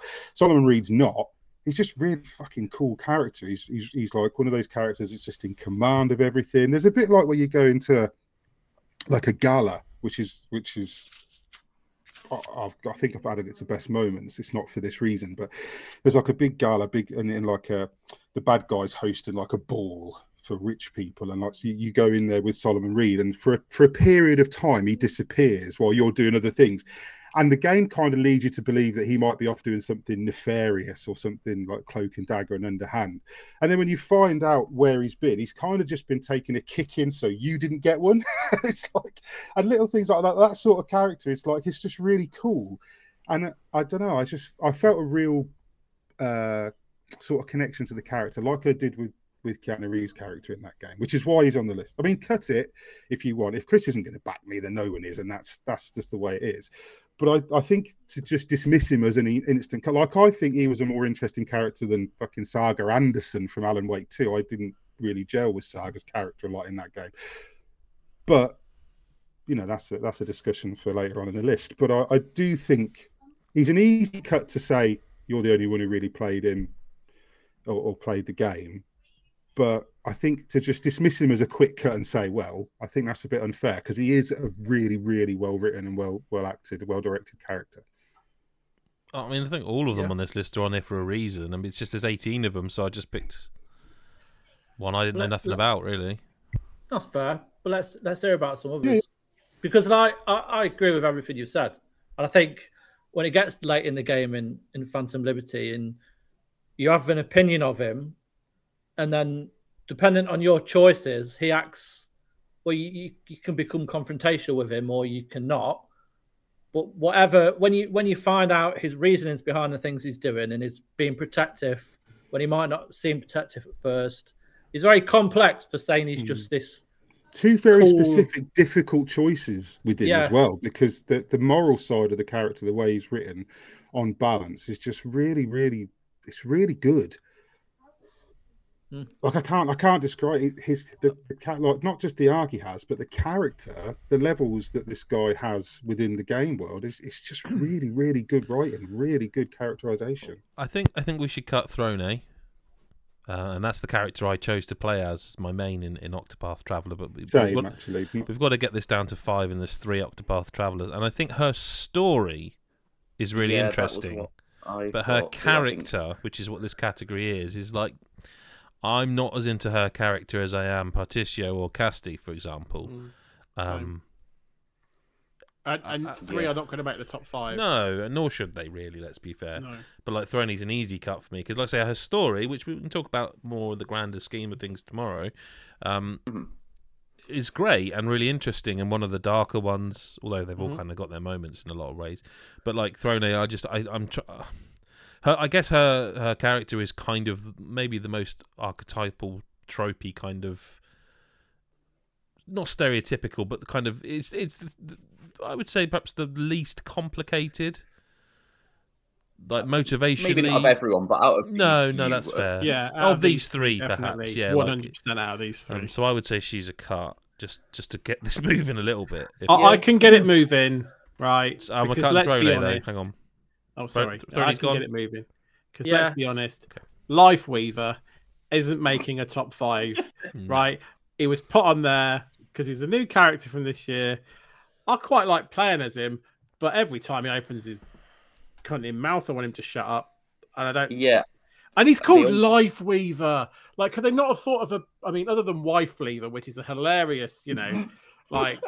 It's up there with Ted Baker and Bed Taker, but like it's like other than that, it's like okay, he's a healer and he's called Life Weaver. It's like fuck, just call him Dave or Sid or something. Well, obviously, bad examples given these 2 names on the list, but you know what I mean. Just call him Steve, like just something better. Yeah, he's gone. Lyle. Call him Lyle. Lyle Weaver. Lyle Weaver. Lyle Weaver. Better than Lyle 2. Lyle Weaver. There you go. Perfect. Coming next year to Patreon. I tell you what, I could ask though.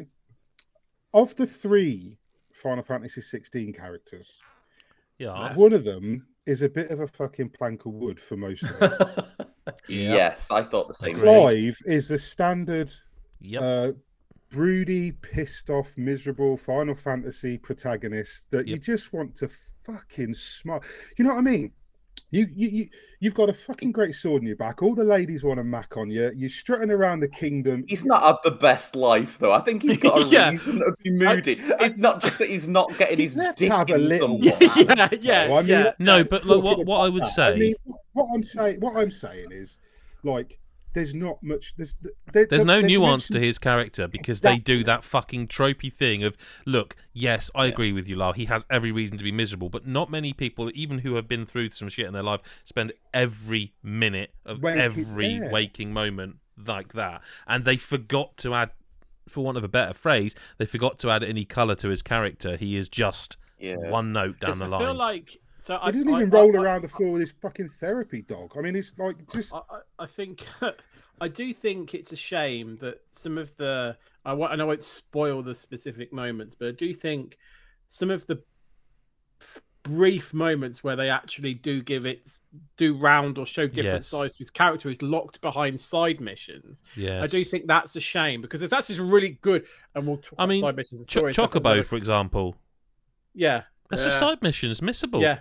Yeah, and I think that's a real shame because I can't argue with you. If you just mainline the story, like that guy is standard character, like you just described. Like yes, there is reasons for some of it, like except that. I think that's the miss for Clive. I'm not going to dismiss the character's backstory.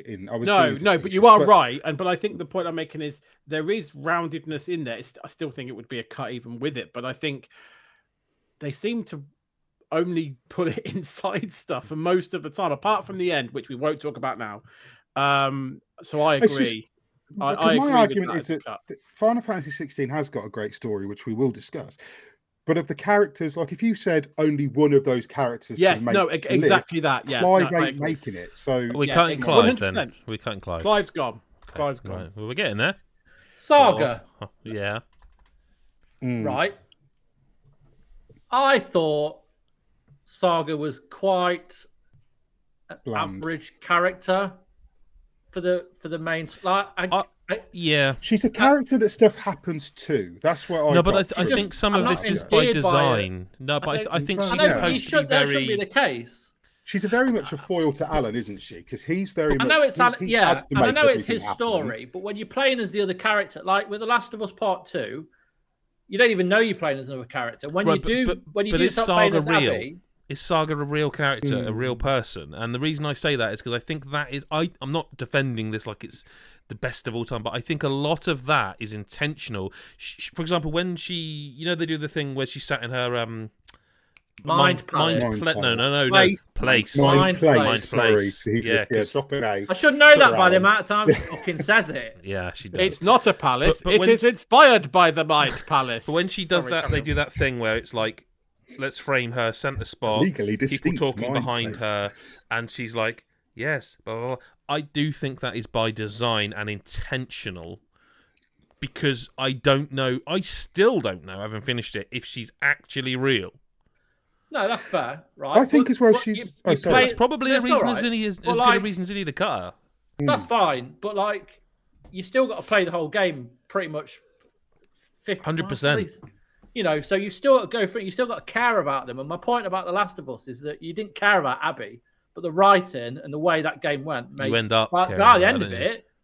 Probably Abby Ellie. I fucking did, but you'd be pointless at the character to start with. I remember Chris and I playing that pre-release, and when they cut to it. I know what you mean. Look, we said we'd be spoiling. I know that's not on the list, but when you start playing as Abby, there's no one, I don't believe, who isn't at first like, oh, come on. But by the end of it, you're like, it's great. I'm really happy they did that. And I always wanted to get through Saga's bits to go back to Alan Wake, which isn't a good sign. So I was kind of the other way. I was the opposite. That way. I was the opposite, but I would also say, to be clear, if they made Alan Wake 3 and she wasn't in it, I liked her parts of the game more than I liked. I think that's her. I think that's fair. Like her boss fights, like she has all the boss fights, I think. So and like because Alan's they're very different, like set pieces and things like that he had, and I mean he did steal. We'll talk about him like a lot of his stuff in best moments. He did steal the. It's his game, so you know he did get some of the better moments, and she didn't. I just think, yeah, I agree with Chris on this one. I don't think she's in the top five best characters. No, I think both the Alan Wake characters have to go. She's perfectly serviceable as a character. She's an interesting enough. She is a vessel for the human avatar. But that she is a vehicle for the plot. Yeah. So she's not a bad one. Like, I think she's perfectly. This is going to sound horrible. Don't take this the wrong way. She's perfectly serviceable as that foil for that part of the story. It's not like you're sitting there fucking going like it's so awfully written or whatever or executed. It's just no. It's not standout like that. She is a vessel to allow you to explore these really interesting worlds and things. She's you as the player, whereas Alan's so fucking bonkers and out there. It's hard to relate, but she's for you to relate to because. And to be absolutely clear, we don't really know if Alan Wake's even real, let alone where the saga is. So, like, she's gone. I think Ilmo has to go as well from this list. I really do. Top five of the year. I think if you don't like fun and exciting characters, that Ilmo has to go. No, I agree with you, but it's best. Ilmo is, he'd be on my list easily. I think the first moment. Which one of the brothers is this, by the way? Ilmo is the older brother, the one that talks the most. The other. I don't think Jacko. I think is the other one. Yakko. Yes, I don't think he would be the one who you'd pick because he basically doesn't do that much. But for Ilmo, I'd say I think it's easy to dismiss him because he's fucking comic relief the first time you meet him for sure. The first time you watch an advert of them shilling one of their businesses in a ridiculous and like low budget local like TV style, like I think it's immediately that. But then alongside that, like he actually does quite a lot in the game. He has quite an important role in the town. I had a lot more respect for the character once you progress past a certain point in the story and realise certain things. If you know what I mean, I'm trying not to spoil because I don't need to. Yeah. Totally. But I'll be honest, like if I hadn't played up to a certain point, I'd be like, it's funny in TV adverts, but that's not enough. I just don't think it's top five. I don't think it's top five. I mean, if he isn't for you guys, that's fine. He would be for me. That's fine. I remember wanting him to shut the fuck up most of the times that if I'm thinking of the right. It's the brothers, right? Yeah. The Costello brothers. And Ilmo's the one you meet first, right? Ilmo's the one you meet. Yes. Yeah. By the machine, the box. By the machine where the FBC guy is tampering with it, and he wouldn't have been on my list. I want to be completely honest. I thought it was the janitor until you started talking. No, he wouldn't be a new character. That's Artie. I know. Yeah. Yeah. But like, he is great, by the way, but he's not new. No, he is a great character. So what are we doing with him? I mean, it sounds like he's going because I think 4 people have said he's going. Okay. So okay, fair enough. Okay, I'm willing to talk about Astarion, and I'm willing to cut him. Of the two on that list, my boy, Karlax. Sorry, I'm jumping the gun, but yeah. No. What were you going to say? I was going to say Karlax's too fucking awesome. Which one's Karlax? Thank you. The big red. Good. Okay, I have red teeth. Yeah. The thing is, like all of these, most of these characters will be in the list for me. Astarion is also awesome. That's why he's on this list, right? And the only reason I suggested cutting Shadowheart is because she broke my fucking heart. So that's why she's gone. But Astarion's story from being this. I fucked my relationship with Shadowheart.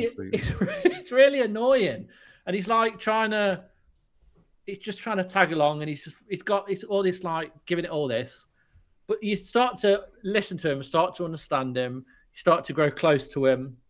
He's just lost. He's been this enslaved vampire for hundreds and hundreds of years. He's been in an abusive relationship with his master. So he's a sufferer of domestic abuse, which is like abuse is a theme in Baldur's Gate and redemption as well. But abuse, like he's been treated. He basically was sent off to go and bite people, bring them back where his master Cazador would be enslaved. And that's why I'm not going to talk too much about that because that's a moment. But as Astarion, he's so fragile, but he puts on this fake kind of like, oh darling, all that, like this, he's so like, outgoing. Flamboyant, and he's outgoing. Stephen Fry. He reminds me of Stephen Fry, who was pain. Very similar, yeah, and then eventually had a and mental health issue, didn't he? I didn't romance him, but I know that the romance options for him, he lets that guard down, and watching the videos of that, Neil Newborn is nominated for a reason at the Game Awards. There's a reason why he is nominated. He puts in everything, and a lot of personal stuff he does as well. He puts into this character, but you can read upon that. But so you go from this really outgoing, irritating vampire who he could turn on. You feel like he's going to turn on you any minute. Ends up becoming really close with him. And he's also fucking awesome. You need him in your party if you want to, pick anything. Locks.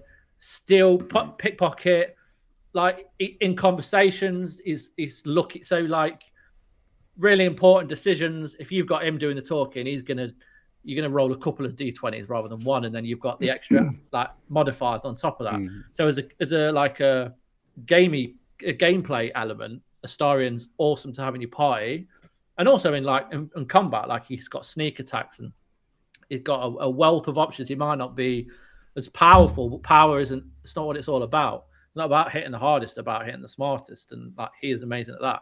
But as a character as well, he's fantastic. And I think he's an excellent character, but I think Karlak is better, and we'll get into her in a bit because I'm not ready yet. But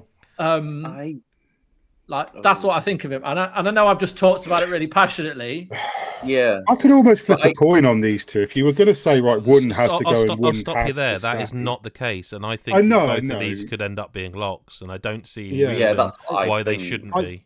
Because I agree with Chris on everything he says on Asteria, and I know we're not going to talk about Karlak yet. Because I think we're locking them both in, and then we may as well get into it.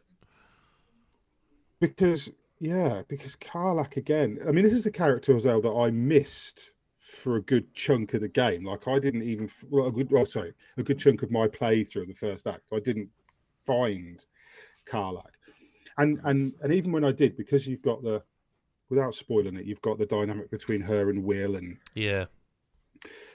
and you kind of have to make a choice as soon as you meet her. You've got to pass a check to not have Will try and kill her. But her character is one that, once I found her, she didn't leave my party. She didn't leave my party. That's very much where I'm at.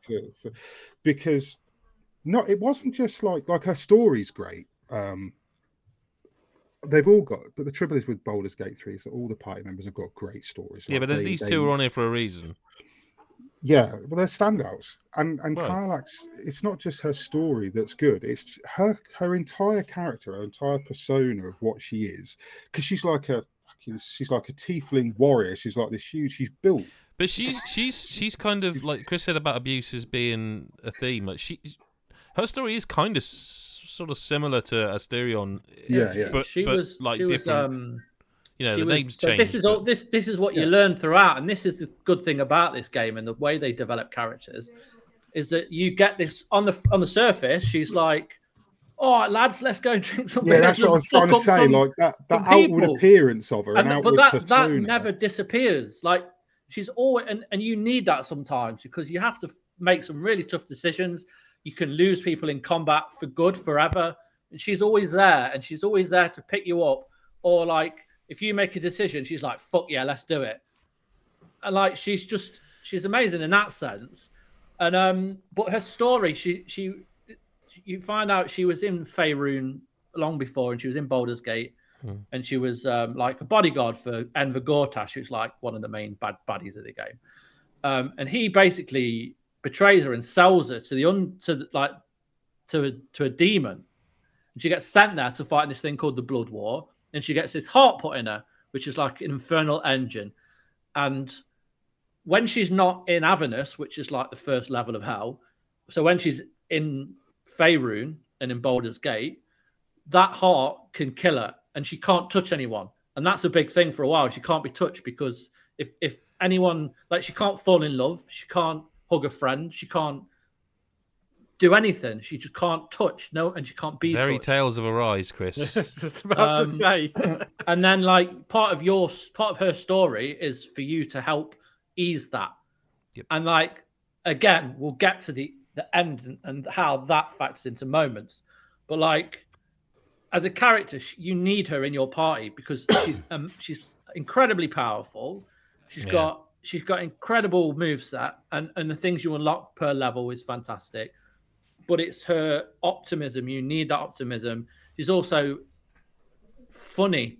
She's so funny and so childlike in a sense as well. And when there's a moment where you do calm that infernal engine to the point where you can hug her, it's like, well, let's just point out, I love this woman, and perfectly platonically. Like, she was my best friend in this game, and from the start to the end, she is a character that is just phenomenal, phenomenally written, phenomenally acted. As a gameplay element, she's one of the best. You always want her by your side because you know going into a tough fight, she is going to back you up no matter what, and she will always be. You know, top level for you. But as a story and as a character and her development, her story... I just liked having her around as well. Like, I just liked having her around for, like, the little conversation pieces. And like, I think these... Sorry, Mick. I think these two are locked. I think we need to move on, to cut something. I think Lily Street Fighter 6 needs to be cut. Yeah, I think what that does, actually... you know, the whole Baldur's Gate 3 conversation is, I think it draws into stark context almost the simplicity of some more cuts. Because... But this is why I sort of initially wanted to cut Solomon Reed, because it's like, I could see this coming. Yeah. I can also see at least two on this list that there is not a chance Chris, Hyde, myself, or Lyle budge on. And I hate to do this, but if we're keeping Baldur's Gate 3, both of them, I think we have to start getting savage here, because there is no world in which Garl isn't on this list. There isn't, for me, and if I'm wrong, this is where Chris, Hyde and Lyle can correct me, I don't think there's any world in which Partitio isn't on this list. I'm pretty much with you there. Which means basically that Partitio, Garl, Asterion and Karlak are locks. I mean, yes. I think that's to say that it could potentially unlock at some point in a spicy moment, but like no. But what I mean, if you also locked Cid from Final Fantasy 16, I think I'd be happy to discuss absolutely that. Disagree with you. Could not disagree with you more on that. I think he's really an easy cut. I can't take that character seriously at all because that voice actor does exactly the same voice as the character in Diablo. So everything that comes out of his mouth, I don't buy it. I mean, for me, it's more kettle over a pub for me. I can't unhear kettle over a pub when I hear Cid. I don't think it's badly written character, and I don't think he's a bad character, but he's also not as an important a character compared to some of these other ones in terms of how long he's in the game. I say his voice acting is the only character in the game that does this. All the other voice actors, like even Clive, they do a great job with the script they've done, but they're putting on a voice, they're putting on a character. Cid, for me, could just be the character that he plays in Diablo. It's the Sean Bean of video games. Yeah. To be clear as well, he's only doing what he's been asked to do by the producer. Yeah, no. But for me, I don't, compared to some of these, like, we're not, I think Dave's the other lock, and that's the five. And I think, not that I just want to go, let's not talk about any of them and cut them. For me, I just don't see how we're going to get to a five that doesn't include Partitio, Garl, Dave, and the way that Chris and Mick have spoken, and to be fair, Lyle not as much, but he was nodding along to the Asterion and Karlak stuff. I personally like to hit what Lyle has to say about Asterion. I can go into that more towards the end. And to be clear as well, how you felt about Karlak, I didn't not feel, and I also feel like both of these characters and. Realistically, if we were going to have got down to it and maybe had all played all of Baldur's Gate 3, it could maybe just be five characters from Baldur's Gate 3. It's probably the best characters game of this year. But no, I just loved Asterion for everything you said, really. I thought yeah, he was a character that came across very brash, very like he had on a front, but was just sort of being a dick. And then, you know, you get to find out more about his trauma. He was the one I romanced, and yeah, I just I really connected with him. But the same, what you were saying about Carl, like I also like it's like, already locked in, right? But this, yeah, exactly. I mean, I feel like we need to. Because like there's characters on here like Fang. That's Jill, what I'm saying. I think we need to start getting really, really not aggressive, but we need to. Like I presume Fang is a loyal. Yes. Yeah, I can talk about Fang. That's fine. Fang's not going to make the list because only I played Goodbye Volcano High. But Fang is this is a great thing to say, by the way. So this is just the next few words are great. Fang is a non-binary pterodactyl. Who there it is.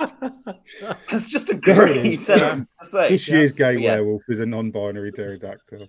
So yeah, Fang, non-binary pterodactyl, who is like it's. I mean, basically, to all intents and purposes, Goodbye Volcano High is a Life is Strange game if it was set with dinosaurs instead of angsty teens. But yeah, Fang is the protagonist. They are basically they've sort of come out as non-binary fairly recently. They have a lot of they're finding themselves, their sense of fashion, and alongside that is sort of dealing with the fact that they're in like a band. They're kind of like the main sort of star of this band, and their two best friends are both kind of like drifting a bit away from the band because they're finding other interests in their life, and then alongside that.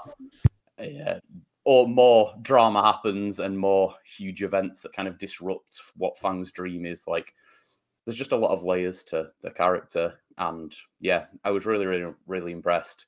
Really glad to play a game that has a non-binary main character. Can't really think of a whole lot of them in video games. Wanted to give them a shout out. Also think Goodbye Volcano High was a great game, and a game that a lot of people were kind of like excited for and then came out this year after not coming out on all the other years that maybe would have been good to. It doesn't half feel to me like I don't want to almost sully what you've said with a joke, but it really does feel like the most quintessential character on this list of in any other year.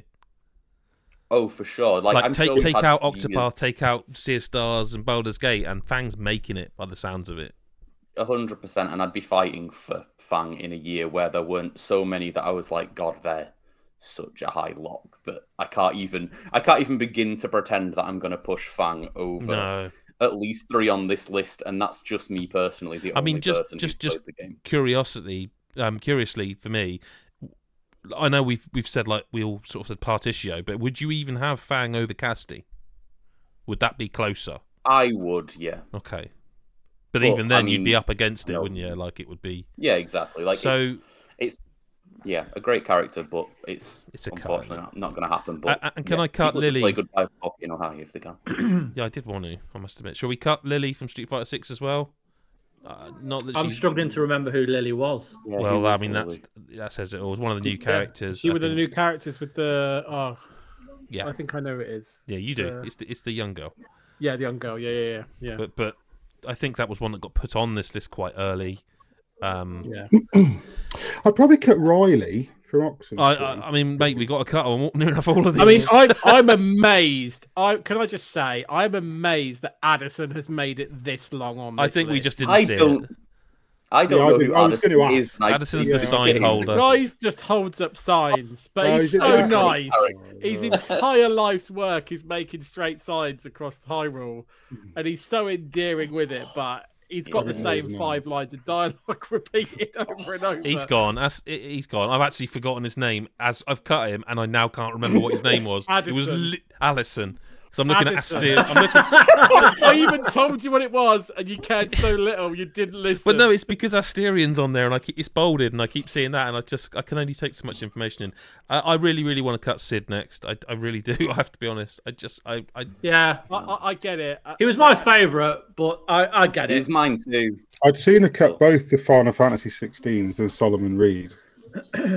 I wouldn't be against cutting both of them either. I think that's absolutely fine to do. I think Solomon Reed's going to end up getting cut as well. But I don't think that's going to go the way you think. Well, it's not the way I think. I think he deserves to be in a top five.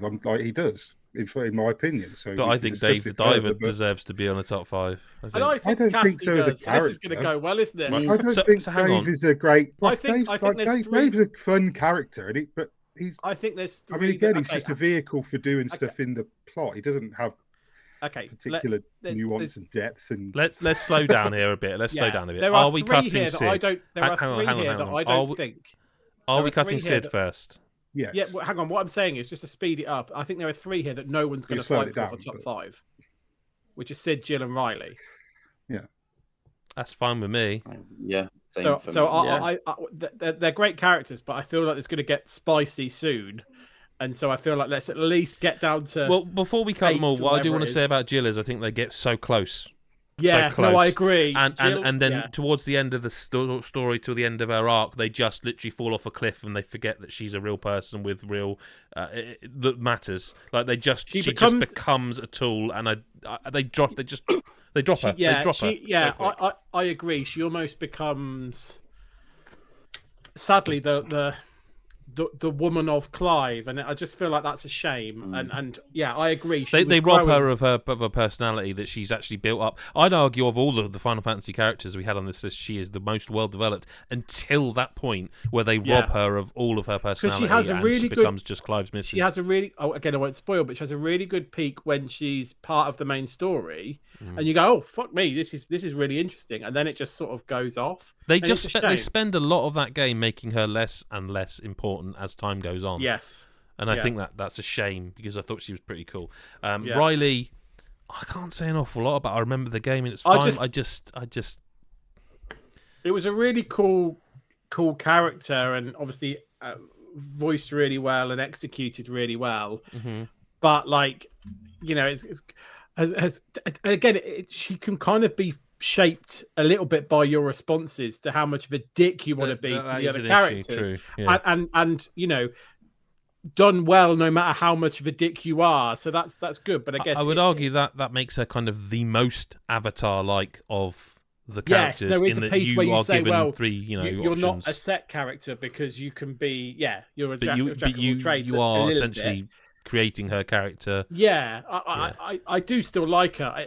Again, I do feel like there's an element to her of any other year, maybe, but I don't, compared to this list, no. Well, let's read what we've got left then. We have currently got Partitio, we have got Casti, Dave from Dave Diver, Garl, Asterion, Karlach, and Solomon Reed. That's where we are right now. Mm-hmm.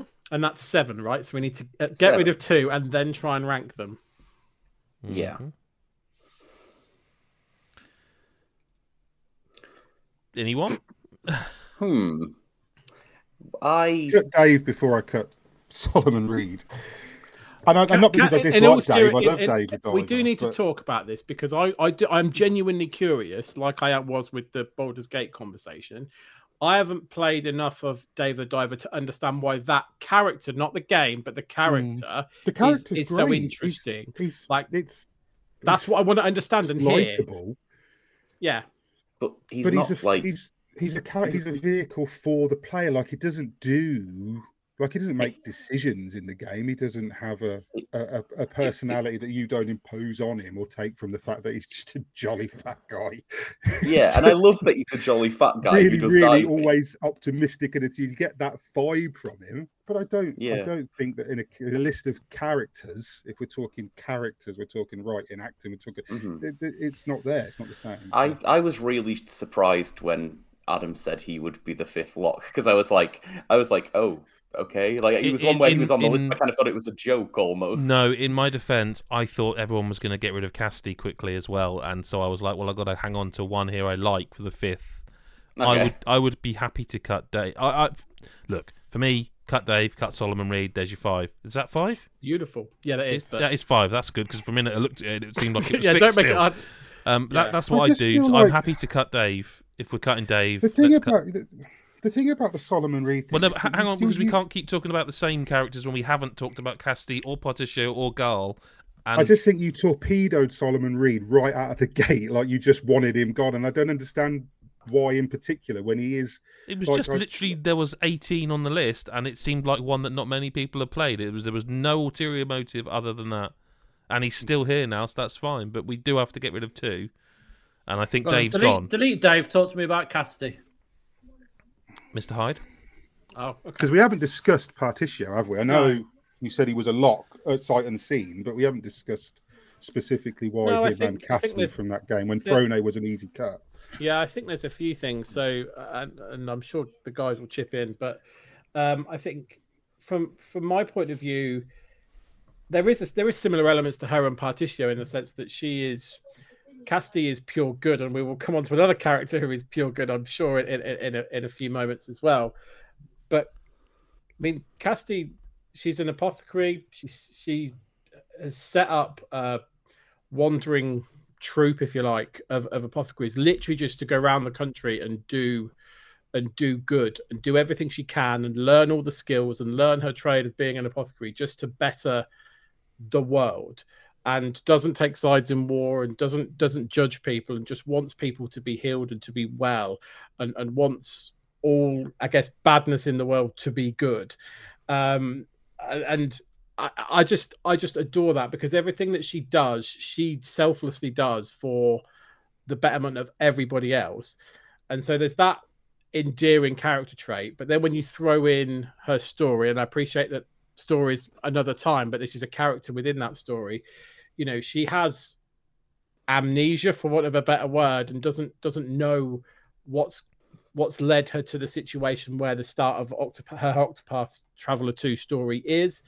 And there's a lot of like uncertainty and confusion that she has to work through, but it never sets her off the path of good. And as she goes through her story, she uncovers some, you know, horrible things that have happened to her and the people that she's held dearest in this crusade for goodness. She never wavers in her quest to still keep doing what she believes is right, even if it requires the ultimate sacrifice. And I just think, you know, she's the embodiment of selflessness. And there's another character who is also, but from a different angle. In Partitio, well, see, you're sort of describing Partitio to me in a lot of ways. There is very similar. Like... I think there's a lot of similarities between the characters. What I was going to say is, it feels like what you're saying, if I may, is that you're almost saying, for what I hate this phrase, but I feel seen. Like, for me, what you're saying is they kind of made you in a game, and that's how I feel about Partitio, because no matter how many times he's good to people and lovely and honest and nice and gets shat on for it, most normal people will go, I ain't doing this anymore. I'm going to be a bad guy because fuck everyone. And yet Partitio, like Casti, no matter how many times, and it ain't about how many times you get knocked down, it's about how many times you get back up. And the dude just keeps like, no, I will trust in the good of people. I will trust in the good of people. Even when really you probably shouldn't. Like, let's face it. Yeah, the world isn't nice. And I think also, while we're doing it, that's why Garl's a massive lock as well, because it's the same. It's slightly different, but it's the selflessness. It's the, I just want to be there for my friends, for my family. I just want to be... These are three characters that are just... When you get baddies in games... they forget to put in like shades of grey often. You get like this character's so bad, it's stupid, it's unbelievable. You don't often see the opposite end of that, where they just put in these wonderfully good like Nathan Drake is not a good guy. You know what I mean? It's that argument. He murders like so many people without, you know, like, I want to see the Telltale version of Nathan Drake, the therapy years. Do you know what I mean? Because like it... But like that, so that they don't bother with it. Whereas the Partitio, Casti, and Garl are the three characters that are just like, they embody good. They are the complete opposite. There is no shades of grey in that they have bad bits in them. They're just good. And I they managed to all do that while also being totally different characters. Yes. They're not all bland, I'm always good characters. There's like a lot of depth to all of them, and it's really interesting. And I mean, it would be really hard to cut any of those three for me. And I think I'd kind of forgotten how much I liked Casty because she wasn't my favourite within that game. I would. But it's not a moment on the list, but I was thinking, Lyle, about this because I've been playing Octopath recently. I don't know what chapter it is when you're Casty, but when basically she's gone to a place where they all hate her, and she doesn't really know why, but she still goes around tending to the wounded soldiers and then goes out and into the battle and saves people. And it's like... these are special characters that I won't forget. Like, we talked about before. I went back to the game because I didn't finish it with Partition and Casti. Like, I was 45 hours, and I'd gone back to it now, and I'm more. And they are. Listen, that game's amazing. The combat's amazing, but they are two of the reasons where I was like, I can't leave this not finished. Mm-hmm. I can't leave these characters in limbo. I can't do it, and. Someone's got to go, I guess, is what I'm saying. Yeah, we know it's going to be. Just do it. There's no point me arguing any further, is there? I mean, I do think three of us. There isn't. Yeah, it is. It's not. Chris likes him as well. Like, I don't know what Chris has played. I'm not going to have an impact because it's. I would keep Solomon Reed over Casti, but three of you won't. So I think it's obvious who's going. Felt like he was just dismissed out of hand initially, and he's just a really good character. Like, but we haven't dismissed him out of hand. You've talked about him loads. Chris has talked about him loads. I can't talk about him because I haven't played it. I'm not dismissing him. I can add nothing to it. But I just said, but it's not been dismissed out of hand. I just picked him because I didn't realise that Chris had played him. I forgot, and I thought that nobody else had played him, and it seemed like an easier cut because we had 18 to cut down to 5. It was not picking on Phantom Liberty. It was not picking on Idris Elba or something. I was just looking at a list going, stop picking on Idris Elba, Adam, for God's sake. But no, I mean, we need to agree this though. So is this because there's two ways you can look at it, isn't there? Right? You can say it's bluntly 3 versus 2 in terms of support for the character, and that's the reason between 5 and 6, because that's what we're talking about here. It's literally between 5 and 6. It's not like early cut, late cut, or anything like that. It's between position 5 and 6, and I think wherever the other one goes, it's the other one's 5 from what we're all talking about, which is what the rule we've used in previous rounds. So the one way you can look at it is that. The other way you can look at it is do both those characters deserve to be in the top 5 versus a mix? And I don't know if that's the right way of looking at it. I don't know. Well, we are just a shoot. Like, what I'm not quite understanding is if Mick and Chris want to keep Solomon Reed, that's all good.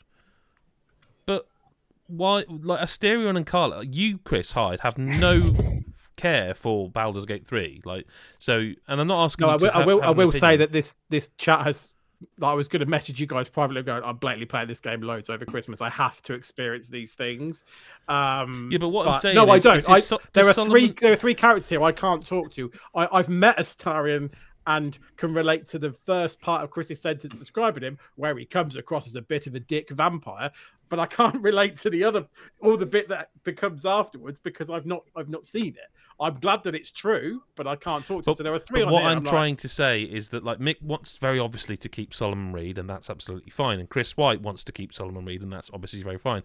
But I don't see why it's just come down to we are just saying, right, the Baldur's Gate 3 ones are locks, and the Octopath 2 ones might have to go because of Solomon Reed. I'm saying, are we absolutely sure that we are having 2 of Octopath and 2 of Baldur's Gate? Because I can't speak to Karlak as much as Chris and Mick, because I have not got that far in it. Asterion, for the same reasons. I can see it. You can see, with what you've said, you can see it, if you know what I mean. I can definitely see those roots. But if I don't want to just say, let's cut Solomon Reed then, because I can't really speak to any of those 3 on this list as well as those 2. But I don't think it's fair that it should just be like, well, if I can't have Solomon Reed, then it should be Casti, or why should it be Casti or Karlak or Asterion? Do you know what I mean? Like, you're making sure we cut the right one to get to the top 5. We locked those Baldur's Gate 3 ones very early on, despite the fact that you, Chris, haven't seen any of that experience, and I have seen very little of it.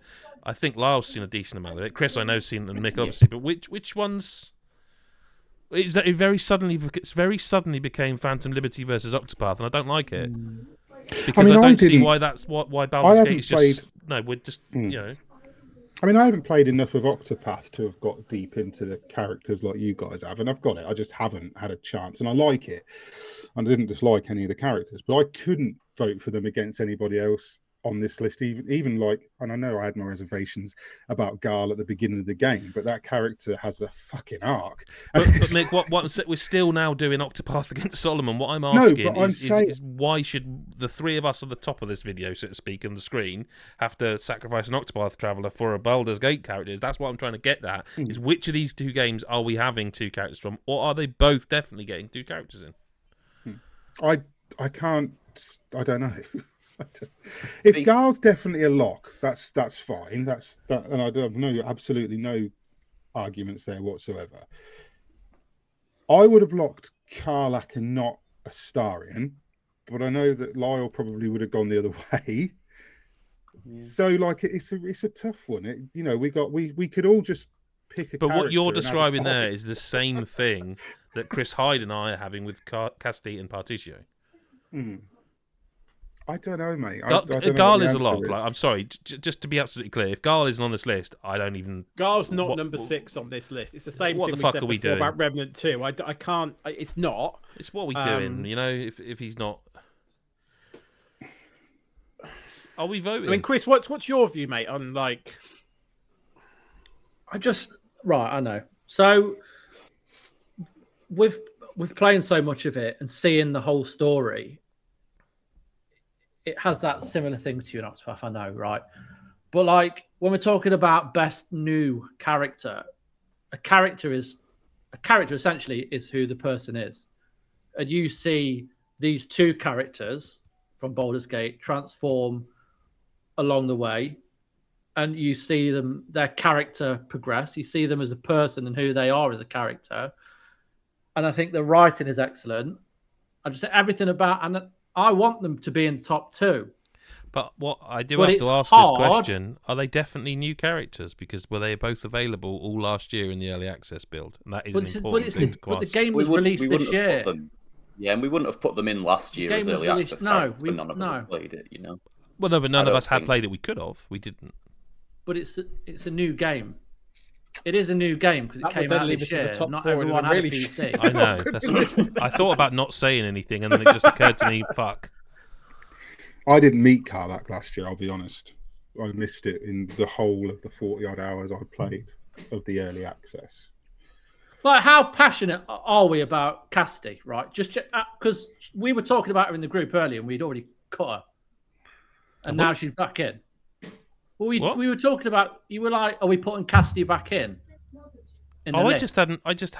Like that list had not been updated in a long time. To be fair, we had stick a list down and then we add to it as we go through the year. Like having been playing Octopath for the last few days, I'd sort of forgotten how good a character she was. Right, to be really clear, I misread the room on that. Because I thought everyone was going to go, you know, Tits McGee over Throne Day, and that was my false assumption. I think I almost like her more than Particio I think it's because of the reason that Adam said that personally for me, it's like I feel seen. And I feel like I relate most to that as a character. I love them both. I wouldn't want to choose to be like, you know, Sophie's Choice, but like, you know, I feel passionate about it. I genuinely do. I'm not just trying to stick it to Baldur's Gate 3 or Phantom Liberty because I haven't played them. There is genuine passion there for her.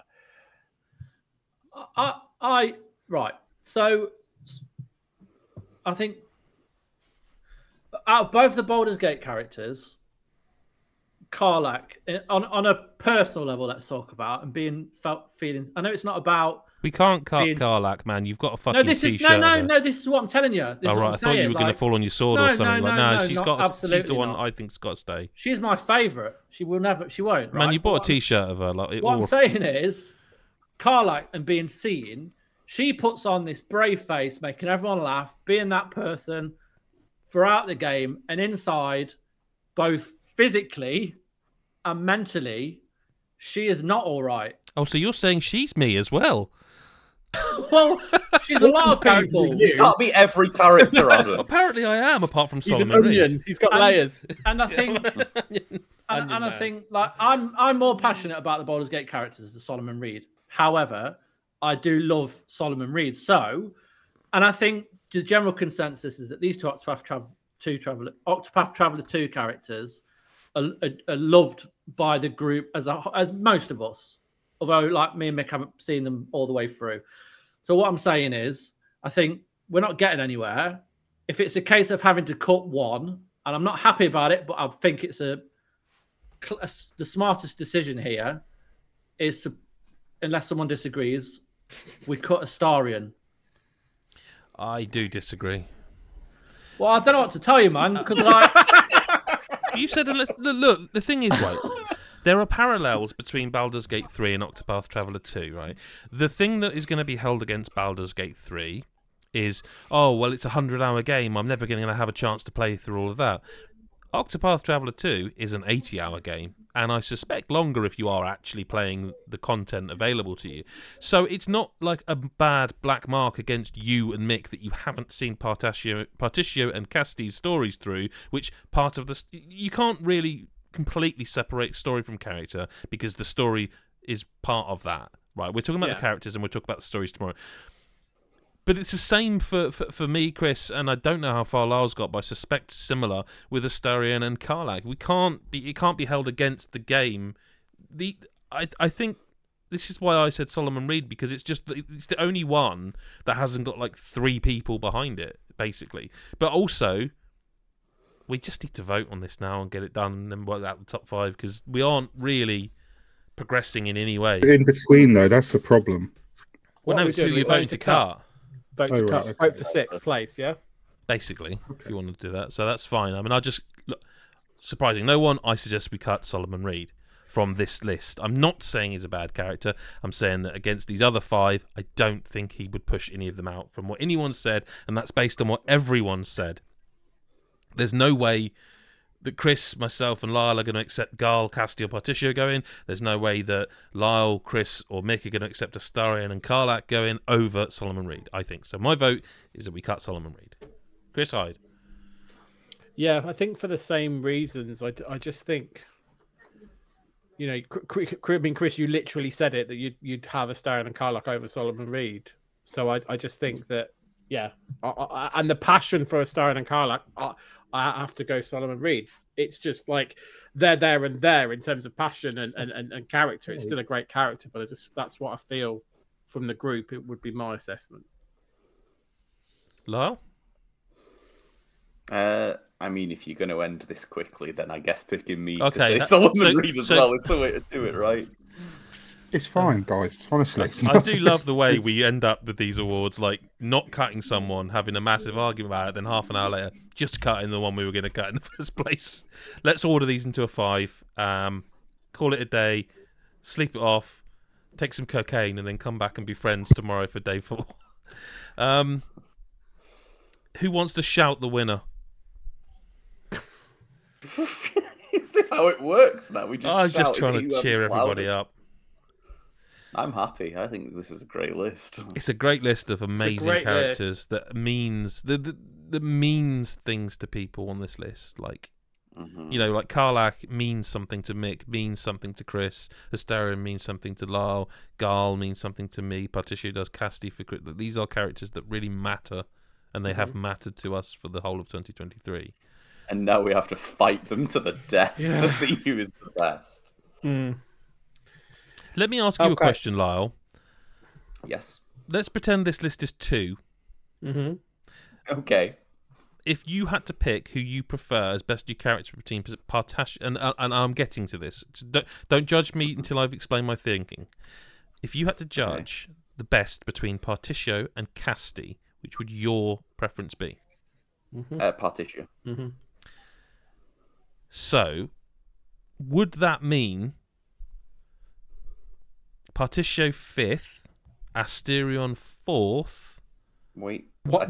I wanted to put those, right? Oh, sorry, the other way around. Sorry, I'm sorry. What do you think? Right, bin that. Bottom what you said, and listen to me. Would that mean that Casti is 5, Asterion is 4, Partitio is 3, Karlak is 2, and Garl wins? So would that make sense, or is that just my insane brain trying to make sense of something? I think Karlak wins. I think it's an excellent starter for 10, but I think we're going to get arguments about the top two. I think Karlak wins. I mean, Garl too. It's a close run thing. I agree with that list. We need to see which one. The one you said. Right. The order. Let's put it in that order. Hang on. I do think that I've forgotten what I said now, so you might have to help me. Casti at 5. Casti was 5. Astarion was 4. Okay. Partitio was 3. Karlak was 2. And Gar was 1. Now, based on what everyone has said, and my experiences, that would be my top 5, and presumably it would be your top 5. But I'm not surprised to hear people arguing Karlak over Garl. So I do think, I guess, do we want to say about 3 to 5? Yeah, locking. It's the same position if we vote again, though, because you guys will vote Garl 1, me and Chris will vote Karlak, and it will end up where it is anyway. So what's the point? You might as well just leave it. I mean, Lyle's not going to pick Karlak over Garl. It's not going to happen. Lyle, would you pick Asterion over Partitio? I would pick Asterion over Partitio, personally. Yes. I thought so. I understand any other way, but if other people argued, I wouldn't be super upset about it. I think both those characters are fucking brilliant characters. I don't think we've said maybe enough about Partitio either, who's sort of this merchant who's just trying to make the world a better place, and it's kind of an interesting there's a look of you get a sort of a look at thoughts about capitalism from his viewpoint and stuff like that, and he just is one of those forces of good we've talked about that, and he's so fucking charming. His voice is amazing as well. You hear him speak and you're just I want to have you with me all the time, and I did. Yeah, his voice is particularly good. I mean, that game's got far better voice acting than it deserves, really. I'd forgotten that the entire game is voice acted until I went back and I'm like, Jesus, they've knocked it out of the park. His voice is probably my standout in that game as well. It's difficult because I haven't played enough of Baldur's Gate 3, but I do feel like that's, if you're saying you would go Asterion over Partitio, I think that 4 and 5 are now locks.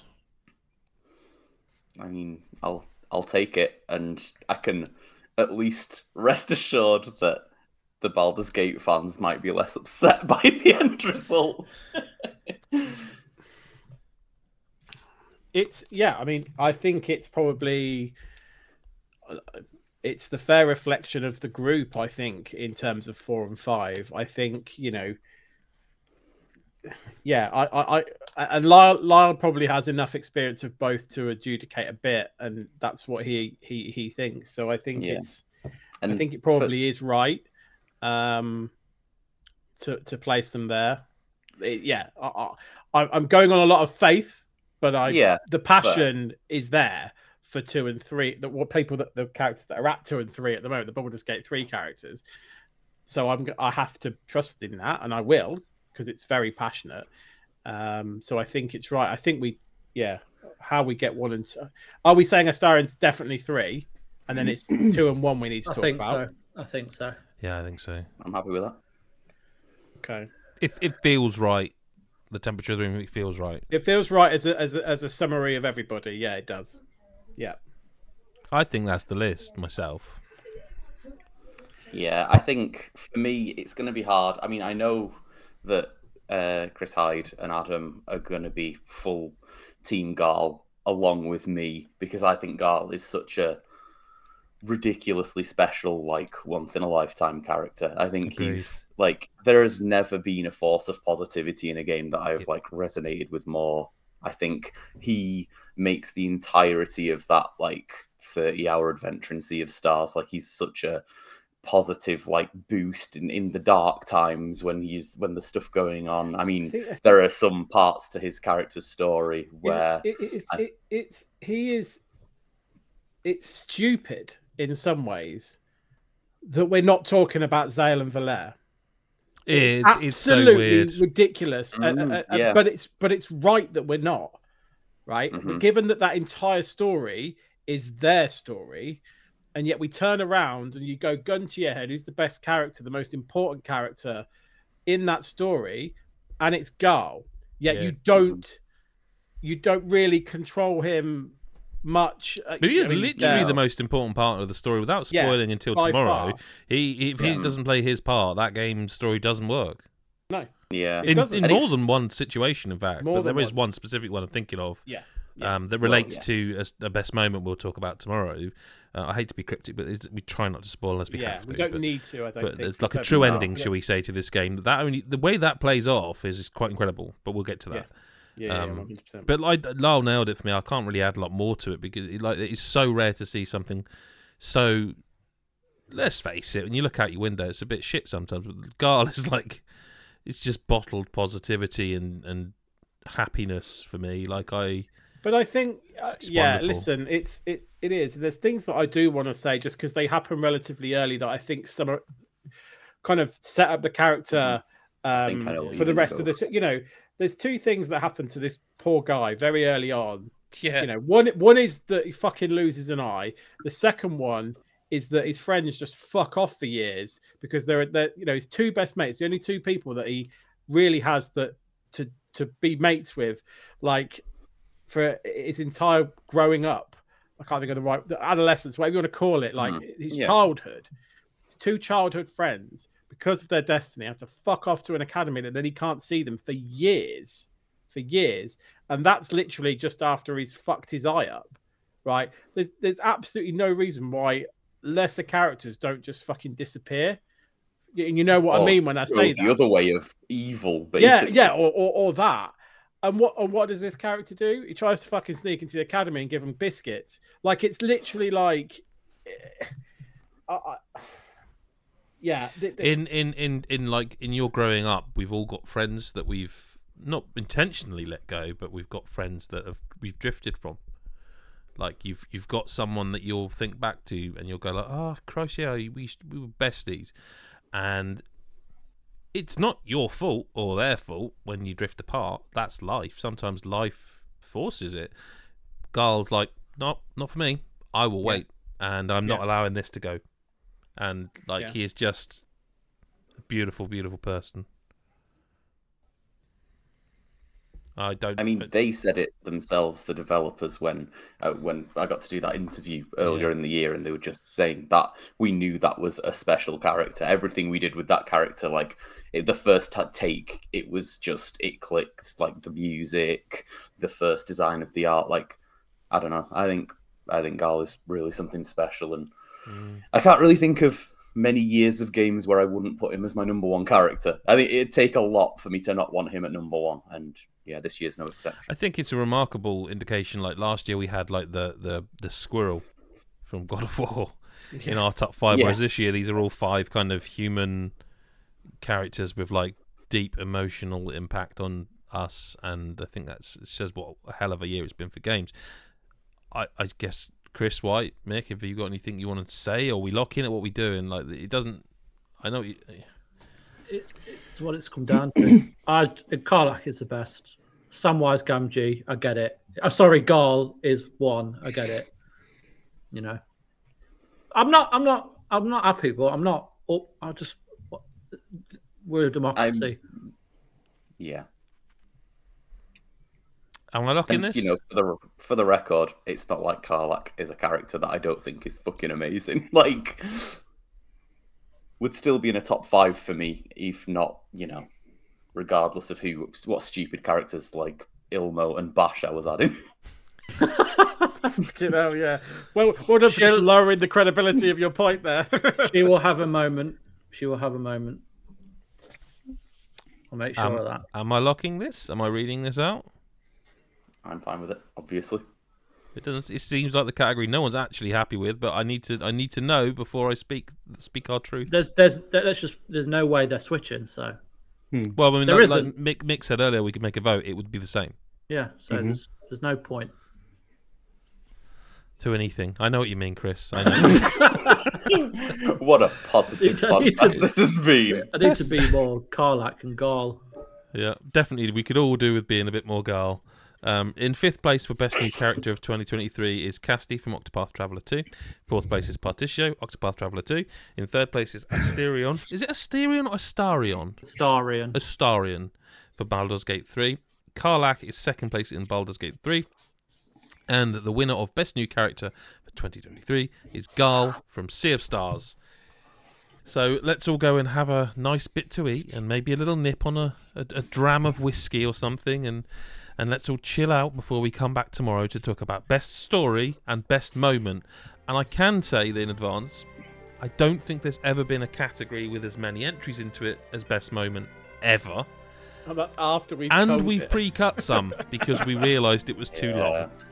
So if you are planning on just your usual 3-hour stint of listening to it tomorrow, I'd maybe take that extra hour perhaps to consider best moment. Yeah, so tomorrow, best story, best moment. Thank you very much for listening. Thanks to Mick, to Chris, to Lyle, and to Chris for being here. And we will speak to you tomorrow. Looking forward to it. Bye-bye.